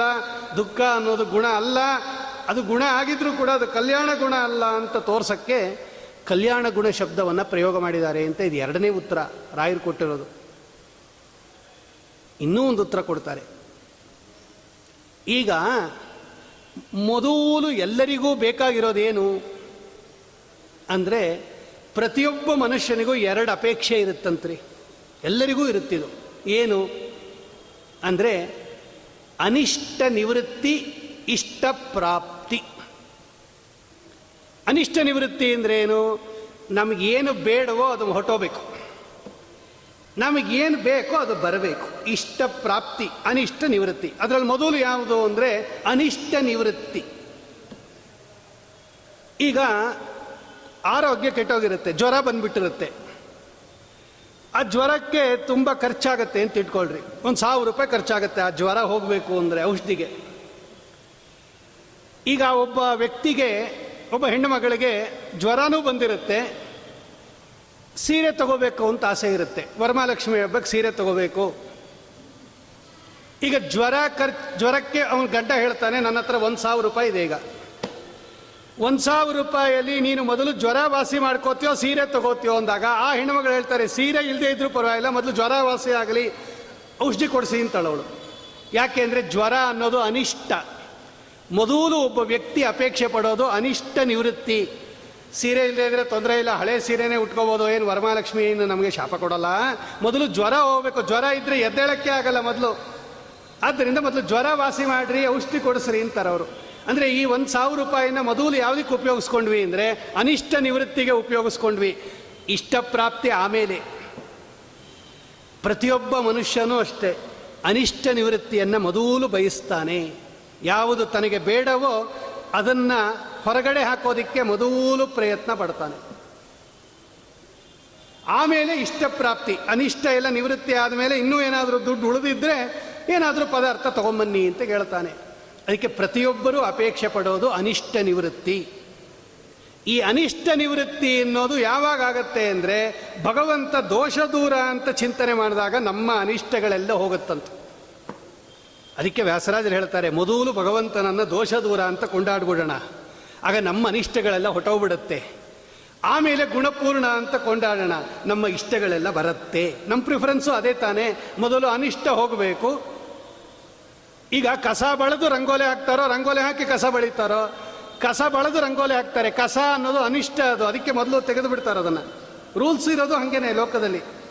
ಕಸ ಬೆಳೆದು ಸಾರಿಸಿ ರಂಗೋಲಿ ಹಾಕ್ತಾರೆ? ರಂಗೋಲಿ ಹಾಕಿ ಕಸ ಬೆಳೆದು ಸಾರಿಸ್ತಾರೆ? ರಂಗೋಲಿ ಅನ್ನೋದು ಇಷ್ಟ. ನೀವು ಹಾಕಕ್ಕೆ, ರಂಗೋಲಿ ಹಾಕಕ್ಕೆ ಹೋಗಿರೋದು. ಆದರೆ ನೇರವಾಗಿ ಹಾಕಲ್ಲ. ಮೊದಲು ಕಸ ಬೆಳೆದು ರಂಗೋಲಿ ಹಾಕ್ತೀರಾ? ಯಾಕೆಂದರೆ ಕಸ ಅನ್ನೋದು ಅನಿಷ್ಟ. ಕಸ ಇದ್ದಾಗ ರಂಗೋಲಿಗೆ ಶೋಭಾಯಮಾನ ಬರಲ್ಲ. ಅದಕ್ಕೆ ಮೊದಲು ಕಸ ಹೊಟ್ಟೋಬೇಕು ಅನಿಷ್ಟ ಹೋಗಬೇಕು. ಆಮೇಲೆ ಇಷ್ಟ ಪ್ರಾಪ್ತಿ ಇದನ್ನು ನಾವು ಗಮನಿಸಿದಾಗ ಯಾಕೆ ವ್ಯಾಸರಾಜರು ಹಿಂಗೆ ಮಾಡಿದ್ದಾರೆ ಅಂದರೆ ಭಗವಂತನನ್ನು ದೋಷದೂರ ಅಂತ ಕೊಂಡಾಡಿದಾಗ ಅನಿಷ್ಟಗಳೆಲ್ಲ ಹೊರಟೋಗ್ಬಿಡುತ್ತೆ, ಗುಣಪೂರ್ಣ ಅಂತ ಕೊಂಡಾಡಿದಾಗ ಇಷ್ಟಗಳೆಲ್ಲ ಬರುತ್ತೆ. ನಮ್ಮ ಪ್ರಿಫರೆನ್ಸು ಮೊದಲು ಅನಿಷ್ಟ ಹೋಗೋದಾದ್ದರಿಂದ ವ್ಯಾಸರಾಜರು ಮೊದಲು ಅನಿಷ್ಟ ನಿವೃತ್ತಿ ಉಪಾಯ, ಭಗವಂತ ದೋಷ ದೂರ ಅನ್ನೋದನ್ನು ತೋರಿಸಿದ್ದಾರೆ ಅಂತ ಹೇಳಿ ಮೂರು ಅರ್ಥ ಬರ್ಕೊಡ್ತಾರೆ ರಾಘವೇಂದ್ರ ಸ್ವಾಮಿಗಳು. ಇದು ಪ್ರಕಾಶ, ಅದು ಬೆಳದಿಂಗಳು, ಅದು ಚಂದ್ರಿಕಾ. ಚಂದ್ರಿಕಾ ಬೆಳದಿಂಗಳಾಗಿದ್ರೂ ಕೂಡ ನಮಗೆ ಬೆಳದಿಂಗಳು ಕಾಣಿಸ್ತಾ ಇರಲಿಲ್ಲ. ಅರ್ಥಾತ್ ಚಂದ್ರಿಕಾ ಅರ್ಥ ಆಗ್ತಾ ಇರಲಿಲ್ಲ. ರಾಘವೇಂದ್ರ ಸ್ವಾಮಿಗಳು ಈ ಪ್ರಕಾಶ ಅನ್ನೋದು ಬರೆದು, ಅಂದರೆ ಬೆಳದಿಂಗಳಿಗೆ ಬೆಳಕನ್ನು ಕೊಟ್ಟು, ಅಂದರೆ ಚಂದ್ರಿಕಾಕ್ಕೆ ಬೆಳದಿಂಗಳನ್ನು ಕೊಟ್ಟು, ಪ್ರಕಾಶವನ್ನು ಕೊಟ್ಟು, ನಮಗೆ ಬೆಳದಿಂಗಳು ಅರ್ಥ ಆಗೋ ಹಾಗೆ ಮಾಡ್ತಾರೆ.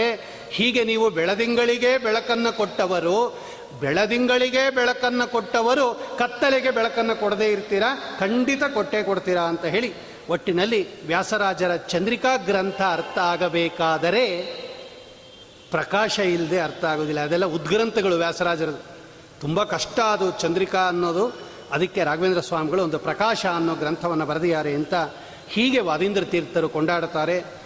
ಆಮೇಲೆ ರಾಯರ ಮೇರುಕೃತಿ ಪರಿಮಳ. ಅದಕ್ಕೆ ಅವರಿಗೆ ಪರಿಮಳಾಚಾರ್ಯರು ಅಂತಲೇ ಹೆಸರು. ಹಾಗೆ ಕರಿಬೇಕಂತೆ. ರಾಘವೇಂದ್ರ ಸ್ವಾಮಿಗಳು ಅಂತ ಕರೆದ್ರೆ ರಾಯರು ಅಷ್ಟೊಂದು ಸಂತೋಷ ಪಡಲ್ವಂತೆ. ಈ ವ್ಯಕ್ತಿ ಬರೀ ನನ್ನ ಹೆಸರು ಮಾತ್ರ ತಿಳ್ಕೊಂಡಿದ್ದಾನೆ, ನನ್ನ ಗ್ರಂಥ ತಿಳ್ಕೊಂಡಿಲ್ಲ ಅಂತ ಅವ್ರಿಗೆ ಸ್ವಲ್ಪ ಅಸಡ್ಡೆ ಅಂತೆ. ಅದೇ ಪರಿಮಳಾಚಾರ್ಯರು ಅಂತ ಕರೆದ್ರೆ ಅದು ಹೆಸರು ಹೌದು, ಅವ್ರು ಬರೆದಿರೋ ಗ್ರಂಥದೂ ಒಂದು ಹೌದು. ರಾಯರಿಗೆ ತುಂಬ ಖುಷಿ ಪರಿಮಳಾಚಾರ್ಯರೇ ಅಂತ ಕರೆದರೆ, ಓಹೋ, ಈ ಹುಡುಗ ಬರೀ ನನ್ನ ಹೆಸರು ತಿಳ್ಕೊಂಡಿಲ್ಲ, ನಂದೊಂದು ಗ್ರಂಥನೂ ತಿಳ್ಕೊಂಡಿದ್ದಾನೆ, ಪರಿಮಳ ಅನ್ನೋ ಗ್ರಂಥ ಅಂತ ಫಸ್ಟು ಆನ್ಸರ್ ಮಾಡ್ತಾರಂತೆ ಅವ್ರಿಗೆ ಫಸ್ಟ್ ಪ್ರಿಫರೆನ್ಸ್ ಇವ್ರಿಗೆ. ಚಂದ್ರಿಕಾಚಾರ್ಯರು ಅಂತ ಕರೆದ್ರೆ ವ್ಯಾಸರಾಜರಿಗೆ ತುಂಬ ಸಂತೋಷ. ವ್ಯಾಸರಾಜರು ಅಂದರೆ ಬರೀ ಅವ್ರ ಹೆಸರು. ಚಂದ್ರಿಕಾಚಾರ್ಯರು ಅಂದರೆ ಅವರ ಗ್ರಂಥ ಮುಖಾಂತರ ಅವ್ರ ಹೆಸರು. ಚಂದ್ರಿಕಾಚಾರ್ಯರು ಅಂತಲೇ ಅವ್ರ ಹೆಸರು. ಆದರೆ ಆ ಚಂದ್ರಿಕಾಚಾರ್ಯರು ಅನ್ನೋ ಕಡೆ ಒಂದು ಗ್ರಂಥ ಸೇರ್ಕೊಂಡ್ಬಿಟ್ಟಿದೆ ಅವ್ರದ್ದು. ಗ್ರಂಥ ಮುಖಮದಿಂದ ಅವರ ಹೆಸರನ್ನು ಹೇಳಿದ್ರೆ ಅವ್ರಿಗೆ ಭಾಳ ಖುಷಿ ಅಂತೆ. ಅದಕ್ಕೇನೆ ರಾಯರು ಬರೆದಿರ್ತಕ್ಕಂತಹ ಗ್ರಂಥಕ್ಕೆ ಪರಿಮಳ ಅಂತ ಕರೀತಾರೆ. ಯಾವುದಿದು ಪರಿಮಳ ಅಂದರೆ ಆಚಾರ್ಯರು ಬ್ರಹ್ಮಸೂತ್ರಕ್ಕೆ ನಾಲ್ಕು ಗ್ರಂಥ ಬರೆದಿದ್ದಾರೆ. ಮಧ್ವರಾಯರು. ಅದರಲ್ಲಿ ಒಂದು ಅನುವ್ಯಾಖ್ಯಾನ ಅಂತ. ಸಾವಿರದ ಒಂಬೈನೂರು ಶ್ಲೋಕ ಇರತಕ್ಕಂಥ ಬೃಹದ್ ಗ್ರಂಥ ಅದು ಅನುವ್ಯಾಖ್ಯಾನ. ಆ ಅನುವ್ಯಾಖ್ಯಾನಕ್ಕೆ ಜೈತೀರ್ಥರು ಬರೆದಿರ್ತಕ್ಕಂತಹ ಗ್ರಂಥನೇ ನ್ಯಾಯಸುಧ. ಇವತ್ತು ಜಗತ್ಪ್ರಸಿದ್ಧವಾಗಿರ್ತಕ್ಕಂಥದ್ದು ಆ ನ್ಯಾಯಸುಧಕ್ಕೆ ಐವತ್ತು ಟಿಪ್ಪಣಿ ಇದೆ. ಅಷ್ಟು ಕಷ್ಟ ನೋಡ್ರಿ ಅದು ಜಯತೀರ್ಥರ ಗ್ರಂಥ ಅರ್ಥ ಮಾಡ್ಕೊಬೋದು. ಐವತ್ತು ಜನ ಅದಕ್ಕೆ ವ್ಯಾಖ್ಯಾನ ಬರೆದಿದ್ದಾರೆ ನ್ಯಾಯಿಸೋದಕ್ಕೆ ಅದರಲ್ಲಿ ಒಂದು ವ್ಯಾಖ್ಯಾನ ರಾಯರ ಪರಿಮಳ. ಅಲ್ಲಿಗೆ ಪರಿಮಳ ಗ್ರಂಥ ಯಾವುದು ಅಂದರೆ ಬ್ರಹ್ಮಸೂತ್ರಗಳಿಗೆ ಭಾಷ್ಯ, ಆನಂದ ತೀರ್ಥರದು ಸೂತ್ರ ಭಾಷ್ಯ, ಅದು ಅನುವ್ಯಾಖ್ಯಾನ. ಆ ಅನುವ್ಯಾಖ್ಯಾನಕ್ಕೆ ಜೈತೀರ್ಥರು ಬರೆದಿರ್ತಕ್ಕಂತಹ ಟೀಕಾ ನ್ಯಾಯಸುಧ. ಆ ನ್ಯಾಯಸುಧಕ್ಕೆ ರಾಯರು ಬರೆದಿರತಕ್ಕಂತಹ ಟಿಪ್ಪಣಿ ಪರಿಮಳ. ಅದಕ್ಕೆ ಅದಕ್ಕೆ ಅನುವ್ಯಾಖ್ಯಾನ, ನ್ಯಾಯಸುಧಾ ಟಿಪ್ಪಣಿ ಪರಿಮಳ ಅಂತಲೇ ಇಷ್ಟುದ ಕರೀತಾರೆ ಅದಕ್ಕೆ. ಈ ಪರಿಮಳ ಗ್ರಂಥವನ್ನು ಒಂದು ಶ್ಲೋಕದಲ್ಲಿ ವಾದೇಂದ್ರ ತೀರ್ಥರು ವರ್ಣನೆ ಮಾಡುತ್ತಾರೆ. ಧೀರ ಶ್ರೀರಾಘವೇಂದ್ರ ತ್ವದತುಲ ರಸನಾರಂಗ ನೃತ್ಯ ಸ್ವಯಂಭೂ ಯೋಷಾದಮ್ಮಿಲ್ಲಬಾರಶ್ಲತ ಕುಸುಮತತಿ ತ್ವದ್ಗಿರ ಸಂಗಿರಾಮ ಯಾಭಿ ಸಮ್ಮಿಶ್ರಿತಾಭಿ. ನಿರವಧಿವ ಸುಧಾ ವಿಶ್ರುತ ಸಾ ಸುಧಾಪಿ. ಕ್ಷೋಣೀಗೀರ್ವಾಣಗಮ್ಯಂ ಪರಿಮಲಮತುಲಂ ಸಾಂಪ್ರತಂ ಸಂಪ್ರಪೇದೆ. ಈ ಸರಸ್ವತೀ ದೇವಿಗೆ ನರ್ತನ ಮಾಡಬೇಕು ಅಂತ ಆಸೆ ಆಯ್ತಂತೆ. ಬ್ರಹ್ಮದೇವರ ಪತ್ನಿ ವಾಗ್ದೇವಿ ಸರಸ್ವತೀ ದೇವಿಗೆ ನರ್ತನ ಮಾಡಬೇಕು ಅಂತ ಆಸೆ ಆಯಿತು. ಆ ನರ್ತನಕ್ಕೆ ಒಳ್ಳೆ ಒಂದು ಸ್ಟೇಜ್ ಬೇಕಾಗಿತ್ತು ಅವಳಿಗೆ. ದೊಡ್ಡದಾಗಿರಬೇಕು ಅದು, ಬಂದೋಬಸ್ತಾಗಿರಬೇಕು. ಚಿಕ್ಕದಾಗಿದ್ದರೂ ಮೈಮರೆತು ನರ್ತನ ಮಾಡಿದ್ರೆ ಸ್ಟೇಜಿಂದ ಆಚೆ ಕಡೆ ಬಿದ್ದೋಗೋ ಸಂದರ್ಭ ಬರುತ್ತೆ. ಅಥವಾ ಯಾವುದೋ ಆರ್ಟಿಫಿಷಿಯಲ್ ಸ್ಟೇಜ್ ಇಟ್ಟಿರ್ತಾರೆ, ಅದರ ಮೇಲೆ ಕುಣಿಯೋಕ್ಕೆ ಭಯ, ಅದು ಎಲ್ಲಿ ಬಿದ್ದೋಗುತ್ತೋ ಮಧ್ಯದಲ್ಲಿ ಅಂತ. ನರ್ತನ ಮಾಡೋರಿಗೆ ಭಯ ಇರಬಾರ್ದು. ಎಲ್ಲಿ ಬಿದೋಗ್ಬಿಡ್ತೀವೋ ಅಂತ. ಒಳ್ಳೆ ಬಂದೋಬಸ್ತಾಗಿರ್ತಕ್ಕಂಥ ದೊಡ್ಡ ಸ್ಟೇಜ್ ಇದ್ದರೆ ಚೆನ್ನಾಗಿ ನರ್ತನ ಮಾಡ್ತಾರೆ ಅವರು ಭಯ ಇಲ್ಲದೆ ಯಾವ ಸ್ಟೇಜಲ್ಲಿ ನಾನು ನರ್ತನ ಮಾಡಬೇಕು ಅಂತ ಶ್ರೀ ಸರಸ್ವತಿ ದೇವಿ ಏನು ಮಾಡಿದ್ಲಂತೆ, ಇವಳು ರಾಘವೇಂದ್ರ ಸ್ವಾಮಿಗಳ ನಾಲಿಗೆಯನ್ನು ಆರಿಸ್ಕೊಂಡ್ಲಂತೆ. ಸರಸ್ವತಿ ದೇವಿಗೆ ನರ್ತನ ಮಾಡಬೇಕು ಅಂತ ಆಸೆ ಆಯಿತು. ಒಳ್ಳೆ ರಂಗಸ್ಥಳ ಬೇಕು ಅಂತ ಅವಳಿಗೆ ಅಪೇಕ್ಷೆ ಆದಾಗ ಈ ರಾಘವೇಂದ್ರ ಸ್ವಾಮಿಗಳ ನಾಲಿಗೆಯನ್ನು ಆರಿಸ್ಕೊಂಡ್ಲಂತೆ ಸರಿ, ಒಳ್ಳೆ ಬಂದೋಬಸ್ತಾಗಿರ್ತಕ್ಕಂಥ ಸ್ಟೇಜು. ಐ, ಅಲ್ಲಿ ಮೈ ಮರೆತು ನರ್ತನ ಮಾಡ್ತಾ ಇದ್ದಾಳೆ ಅವಳು. ಸರಸ್ವತೀ ದೇವಿಯ ನಾಟ್ಯ ಅಂದರೆ ಹೆಂಗಿರಬೇಕದು? ಆ ಸರಸ್ವತೀ ದೇವಿ ನರ್ತನ ಮಾಡುವಾಗ ಅವಳು ಈ ತುರುಬು ಕಟ್ಕೊಂಡಿರ್ತಾಳಂತೆ. ಆ ಜಡೆಯನ್ನು ಗಂಟು ಹಾಕ್ಕೊಂಡಿದ್ದಾಳೆ. ಗಂಟು ಹಾಕ್ಕೊಂಡು ಅದಕ್ಕೆ ಮಲ್ಲಿಗೆ ಹೂವು ಮುಡ್ಕೊಂಡಿದ್ದಾಳಂತ ಅವಳು. ಇವರು ವರ್ಣನೆ ಮಾಡೋದು ವಾದೀಂದ್ರ ತೀರ್ಥರು. ದೇವಲೋಕದ ಮಲ್ಲಿಗೆ ಹೂವನ್ನು ಅದು ದೇವಲೋಕದ್ದು ಅಲ್ಲ, ಸತ್ಯಲೋಕದ ಮಲ್ಲಿಗೆ ಹೂವು ಅದು. ಪರಿಮಳ ಭರಿತವಾದ ಮಲ್ಲಿಗೆ ಹೂವು ಮುಡ್ಕೊಂಡಿದ್ದಾಳಂತೆ ಇವಳು. ಯೋಷ ಸ್ವಯಂಭೂ ಯೋಷ ದಮ್ಮಿಲ್ಲ ಬಾರ ಶ್ಲತ ಕುಸುಮತತಿ ತ್ವದ್ಗಿರ ಸಂಗಿರಾಮ ಅಂತಾರೆ ಅವರು. ಇವಳು ನರ್ತನ ಮಾಡ್ತಾ ಮಾಡ್ತಾ ಮಾಡ್ತಾ ಮಾಡ್ತಾ ಆ ತುರುಬು ಬಿಚ್ಚೋಯ್ತಂತೆ, ಅಷ್ಟು ಮೈಮರೆತು ನರ್ತನ ಮಾಡ್ತಾ ಇದ್ದಾಳೆ. ಆ ಮಲ್ಲಿಗೆ ಹೂವು ಮುಡುಕೋ ಮುಡಿದಿದ್ದೇನು ಮಾಡ್ತು ಅಂದರೆ ಒಂದೊಂದೇ ಹೂವು ಎಲ್ಲ ಉದುರುತ್ತಂತೆ ಅದು, ಆ ರಭಸಕ್ಕೆ. ಆ ಮಲ್ಲಿಗೆ ಹೂವು ಉದುರ್ತಕ್ಕಂಥದ್ದು ಎಲ್ಲಿ ಬೀಳತ್ತೆ ಅಂದರೆ ಸ್ಟೇಜ್ ಮೇಲೆ ಬೀಳತ್ತೆ ಅದು. ಇದು ಸ್ಟೇಜ್ ಯಾವುದು ಅಂದರೆ ಇಲ್ಲಿ ರಾಘವೇಂದ್ರ ಸ್ವಾಮಿಗಳ ನಾಲ್ಗೆ. ಆ ನಾಲ್ಗೆ ಮೇಲೆ ಬೀಳ್ತಾ ಇದೆಯಂತೆ. ಒಂದೊಂದೇ ಹೂವು ಒಂದೊಂದೇ ಹೂವು. ಆ ಹೂವಿನಲ್ಲಿ ಅಪಾರವಾಗಿರ್ತಕ್ಕಂತಹ ಪರಿಮಳ ಇದೆಯಲ್ಲ ಆ ರಾಯರೇನು ಮಾಡಿದ್ರಂತೆ ಅಂದರೆ ಆ ತಮ್ಮ ನಾಲಿಗೆಯ ಮೇಲೆ ಬಿದ್ದಿರತಕ್ಕಂತಹ ಎಲ್ಲ ಹೂಗಳನ್ನು ಒಟ್ಟುಗೂಡಿಸಿದ್ರಂತೆ ಅವರು. ಆ ಒಟ್ಟುಗೂಡಿಸಿದಾಗ ಇನ್ನೂ ಪರಿಮಳ ಜಾಸ್ತಿ ಆಗ್ಬಿಡ್ತಂತೆ. ಒಂದೊಂದೇ ಹೂವು ಪರಿಮಳ, ಸುಗಂಧಭರಿತ ಹೂವದು ಎಲ್ಲ ಒಟ್ಟಿಗೆ ಸೇರಿಸ್ಬಿಟ್ಟಾಗ ಇನ್ನೂ ಜಾಸ್ತಿ ಪರಿಮಳ ಆಗೋಯ್ತಂತೆ. ಆ ಆಚೆ ಕಡೆ ಬಂತಂತೆ ಅದು. ಅದೇ ಈ ಪರಿಮಳ ಅನ್ನೋ ಗ್ರಂಥ ಅಂತ ವರ್ಣನೆ ಮಾಡ್ತಾರೆ ವಾದೇಂದ್ರ ತೀರ್ಥರು.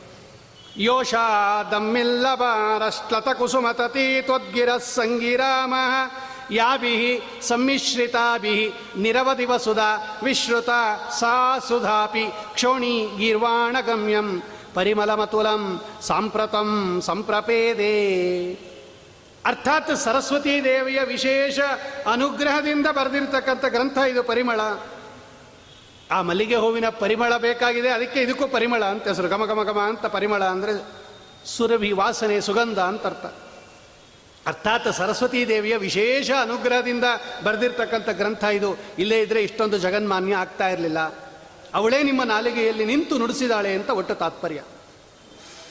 ಆ, ರಾಯರು ಪರಿಮಳ ಬರೆದಿದ್ದಕ್ಕೆ ಏನಾಯಿತು? ಪ್ರಯೋಜನ ಏನಾಯಿತು ಅಂದರೆ ನ್ಯಾಯಸುದ ಇದೆಯಲ್ಲ ಇದು ತುಂಬ ಕಠಿಣ ಇದು. ಅಷ್ಟು ಸುಲಭ ಅಲ್ಲ. ನಾವು ತಿಳ್ಕೊಂಡಿರೋಷ್ಟು ಆಡೋಷ್ಟು ಸುಲಭ ಅಲ್ಲ. ತುಂಬ ಕಷ್ಟ ನ್ಯಾಯಸುಧ ಆ ನ್ಯಾಯಸುಧ ತುಂಬ ಕಷ್ಟ ಆದಾಗ ಕೆಲವರು ಮಾತ್ರ ಓದ್ತಾ ಇದ್ರಂತೆ. ಆ ಲೆವೆಲ್ ಪಾಂಡಿತ್ಯ ಯಾರಿಗಿದೆಯೋ ಅವ್ರು ಮಾತ್ರ ಓದ್ತಾ ಇದ್ರಂತೆ. ಕಾಮನ್ ಮ್ಯಾನ್ಗೆ ಓದಕ್ಕಾಗ್ತಾ ಇರಲಿಲ್ಲ. ನಮ್ಮಂಥವ್ರಿಗೆಲ್ಲ ಪರಿಮಳ ಇಲ್ಲದೆ ಇದ್ದಿದ್ರೆ ಸುಧ ಸುಧಾ ಅರ್ಥ ಆಗೋದಿಲ್ಲ.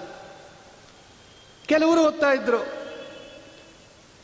ಅದನ್ನು ಬರೀತಾರೆ ಅವರು. ಕೆಲವರಿಗೆ ಮಾತ್ರ ಮೀಸಲಾಗಿರ್ತಕ್ಕಂತಹ ಆ ನ್ಯಾಯಸುಧಾಕ್ಕೆ ನೀವು ಪರಿಮಳ ಬರೆದಾಗ ಆ ಪರಿಮಳದ ದೆಸೆಯಿಂದ, ಆ ವ್ಯಾಖ್ಯಾನದ ದೆಸೆಯಿಂದ ಎಲ್ಲರೂ ಕೂಡ ನ್ಯಾಯಸುಧಾವನ್ನು ಓದೋ ಹಂಗಾಯಿತು. ಸಾಮಾನ್ಯ ಜನರಿಗೂ ಕೂಡ ಆ ನ್ಯಾಯಸುಧ ಗಾಂಭೀರ್ಯವನ್ನು, ಅದರ ಮಹಿಮೆಯನ್ನು ತಂದುಕೊಟ್ಟಂತಹ ಮಹನೀಯರು ನೀವು.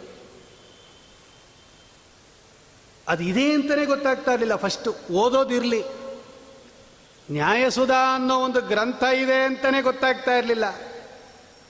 ಈಗ ಒಂದು ಹಲಸಿನಣ್ಣು ತಂದಿರ್ತೀವಿ ಮನೆಗೆ. ಆ ಹಲಸಿನಣ್ಣು ಇನ್ನೂ ಹಣ್ಣಾಗಿರೋದಿಲ್ಲ ಅದು. ಅವನು ಹೇಳ್ತಾನೆ ಇವತ್ತು ತೊಗೊಂಡೋಗ್ರಿ, ಇನ್ನೊಂದು ಮೂರು ದಿವಸಕ್ಕೆ ಹಣ್ಣಾಗತ್ತೆ. ವ್ರತ ಕಳೆದ ಮೇಲೆ ತಿನ್ಬೋದು ಅಂತ ಕೊಟ್ಟಿರ್ತಾನೆ ಅವನು. ಈ ಮೂರು ದಿವಸದಿಂದನೇ ಹೋಗಿರ್ತೀವಿ ನಾವು ಸಿಟಿ ಮಾರ್ಕೆಟ್ಗೆ.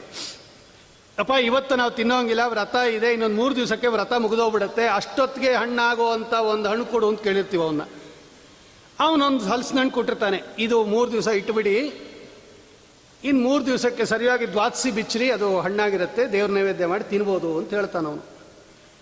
ಸರಿ, ತಂದು ಅದನ್ನು ಅಟ್ಟದ ಮೇಲೆ ಇಟ್ಟಿರ್ತೀವಿ. ಅದಿನ್ನ ಹಣ್ಣಾಗಿಲ್ಲ ಅಲ್ವಾ? ಅದಕ್ಕೆ ಯಾರಿಗೂ ಗೊತ್ತಾಗೋದಿಲ್ಲ, ಅದು ಅಟ್ಟದ ಮೇಲೆ ಹಲಸಿನಣ್ಣಿದೆ ಅಂತ ಯಾರಿಗೂ ಗೊತ್ತಾಗೋದಿಲ್ಲ. ಮನೆಗೆ ಯಾರಾನ ಬಂದರೆ ಹಲಸಿನಣ್ಣಿದೆ ಅಂತ ಗೊತ್ತಾಗಲ್ಲ, ಯಾಕಂದರೆ ಅದು ಅಡುಗೆ ಮನೆ ಅಟ್ಟದ ಮೇಲೆ ಇಟ್ಟಿರ್ತಾನೆ ಇವನು. ಒಂದು ದಿವಸ ಆಯಿತು, ಎರಡು ದಿವಸ ಆಯಿತು, ಮೂರು ದಿವಸ ಆಯಿತು. ಮೂರು ದಿವಸ ಆದಮೇಲೆ ಅದು ಚೆನ್ನಾಗಿ ಹಣ್ಣಾಗಿಬಿಡುತ್ತೆ ಅದು. ಯಾವಾಗ ಅದು ಹಣ್ಣಾಗೋಯ್ತೋ ವಾಸನೆ ಬರಕ್ಕೆ ಶುರು ಆಗುತ್ತೆ ನೋಡ್ರಿ ಅದು. ಹಲಸಿನ ಕಾಯಿ ವಾಸನೆ ಬರಲ್ಲ, ಹಲಸಿನ ಹಣ್ಣು ವಾಸನೆ ಬರುತ್ತೆ. ಆವಾಗ ನಿಮ್ಮ ಮನೆಗೆ ಯಾರಾದರೂ ಬಂದರೆ ಬಾಗಿಲಿಂದನೇ ಕೇಳ್ತಾರೆ ನಿಮ್ಮ ಮನೇಲಿ ಹಲಸಿನ ಹಣ್ಣಿದೆಯಾ? ಅವನು ಹಲ ಅಡುಗೆ ಮನೆಗೂ ಬಂದಿಲ್ಲ, ಅಟ್ಟದ ಮೇಲೂ ಹತ್ತಿಲ್ಲ. ಆ ಬಂದಾಗಲೇ ಕೇಳ್ತಾನೆ ಅವನು, ಬಾಗಿಲಲ್ಲಿ ಬಂದಾಗಲೇ ಹಲಸಿನ ತೊಳೆ ಇದೆಯಾ ಅಥವಾ ಹಲಸಿನ ಹಣ್ಣಿದೆಯಾ ನಿಮ್ಮ ಮನೇಲಿ?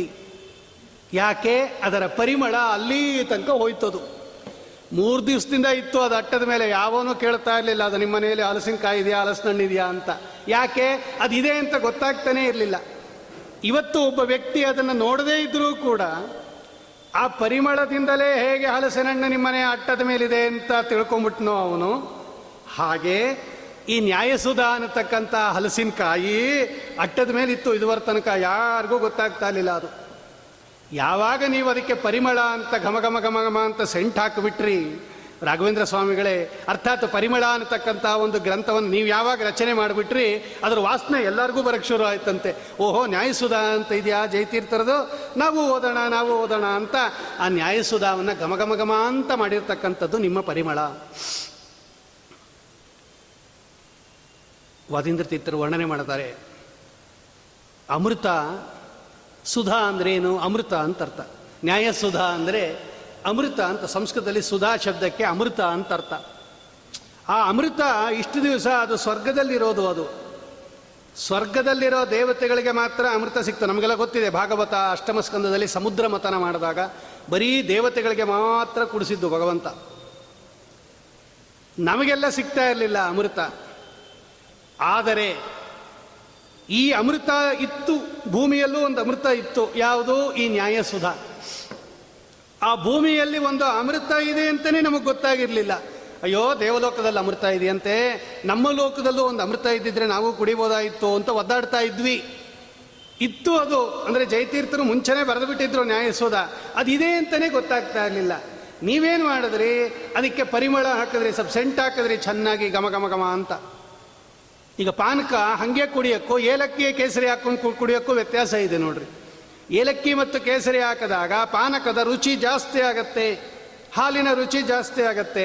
ಹಾಗೆ ಆ ಅಮೃತಕ್ಕೆ ನೀವು ಪರಿಮಳವನ್ನಾಗಿ ಮಾಡಿ, ಆ ಭೂಮಿಯಲ್ಲಿರ್ತಕ್ಕಂಥ ದೇವತೆಗಳು ಅಂದರೆ ಭೂದೇವರೂ ಕೂಡ, ಬ್ರಾಹ್ಮಣರೂ ಕೂಡ ಅಮೃತ ಕುಡಿಯೋ ಹಾಗೆ ಮಾಡಿದ್ರಿ, ನ್ಯಾಯಸುಧ ಕುಡಿಯೋ ಹಾಗೆ ಮಾಡಿದ್ರಿ.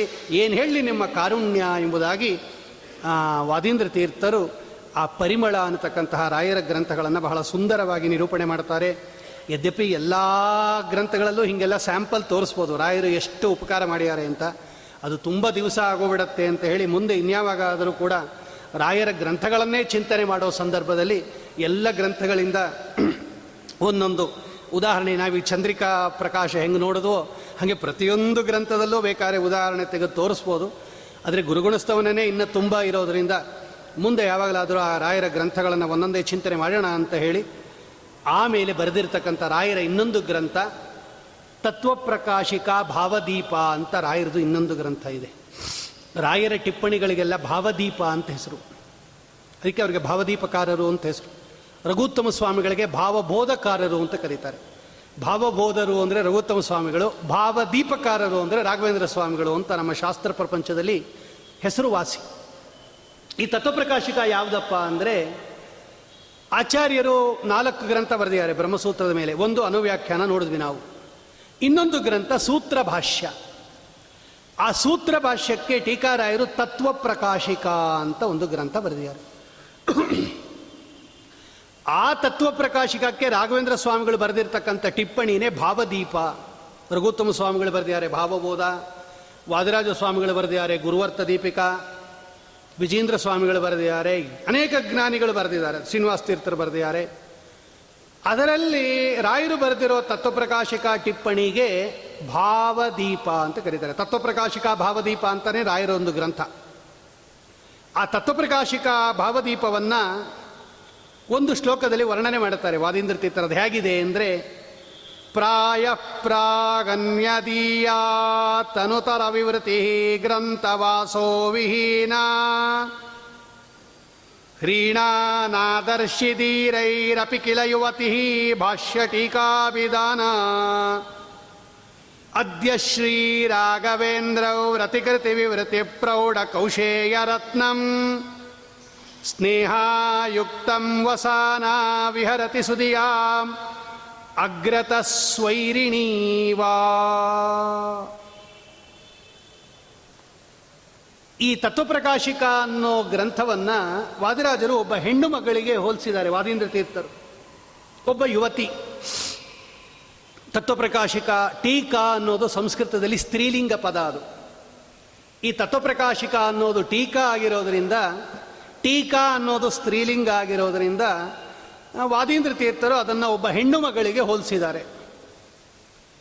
ಈ ಟೀಕಾ ಅನ್ನೋ ಈ ಹೆಣ್ಣು ಮಗಳು ತತ್ವಪ್ರಕಾಶಿಕ ಇದುವರ ತನಕ ಏನಾಗಿದೆ ಅಂದರೆ ಈ ತತ್ವಪ್ರಕಾಶಿಕ ಅನ್ನತಕ್ಕಂತಹ ಈ ಜೈತೀರ್ಥರು ರಚನೆ ಮಾಡಿರ್ತಕ್ಕಂತಹ ಈ ಗ್ರಂಥಕ್ಕೆ ಬೇಕಾದಷ್ಟು ಜನ ಟಿಪ್ಪಣಿ ಬರೆದಿದ್ರೂ ಕೂಡ ಪೂರ್ತಿ ತತ್ವಪ್ರಕಾಶಿಕವನ್ನು ಅರ್ಥ ಮಾಡ್ಕೊಳ್ಳೋಕ್ಕಾಗೋದಿಲ್ಲ ಯಾಕೆಂದರೆ ಒಬ್ಬೊಬ್ಬ ಟಿಪ್ಪಣಿಕಾರರು ಒಂದೊಂದು ಆ್ಯಂಗಲ್ನಿಂದ ಬರೆದಿರ್ತಾರೆ. ಕಷ್ಟಪದಗಳನ್ನು ಮಾತ್ರ ಅರ್ಥ ಬರೆಯೋರು ಕೆಲವರು. ಪರವಾದಿಗಳೇನು ಆಕ್ಷೇಪ ಮಾಡಿದ್ದಾರೆ ಅದಕ್ಕೆ ಮಾತ್ರ ಉತ್ತರ ಕೊಡೋರು ಕೆಲವರು. ವ್ಯಾಕರಣ ವಿಶೇಷವನ್ನು ಎಕ್ಸ್ಪ್ಲೈನ್ ಮಾಡೋರು ಕೆಲವರು. ಅದರಲ್ಲಿರ್ತಕ್ಕಂತಹ ಕ್ಲಿಷ್ಟ ಭಾಗಗಳನ್ನು ಮಾತ್ರ ಅನುವಾದ ಮಾಡ್ತಕ್ಕಂಥವರು ಕೆಲವರು. ಹೀಗೆ ಟಿಪ್ಪಣಿಕಾರರು ಅವರ ವೈಲಕ್ಷಣ್ಯ ಇರುತ್ತೆ.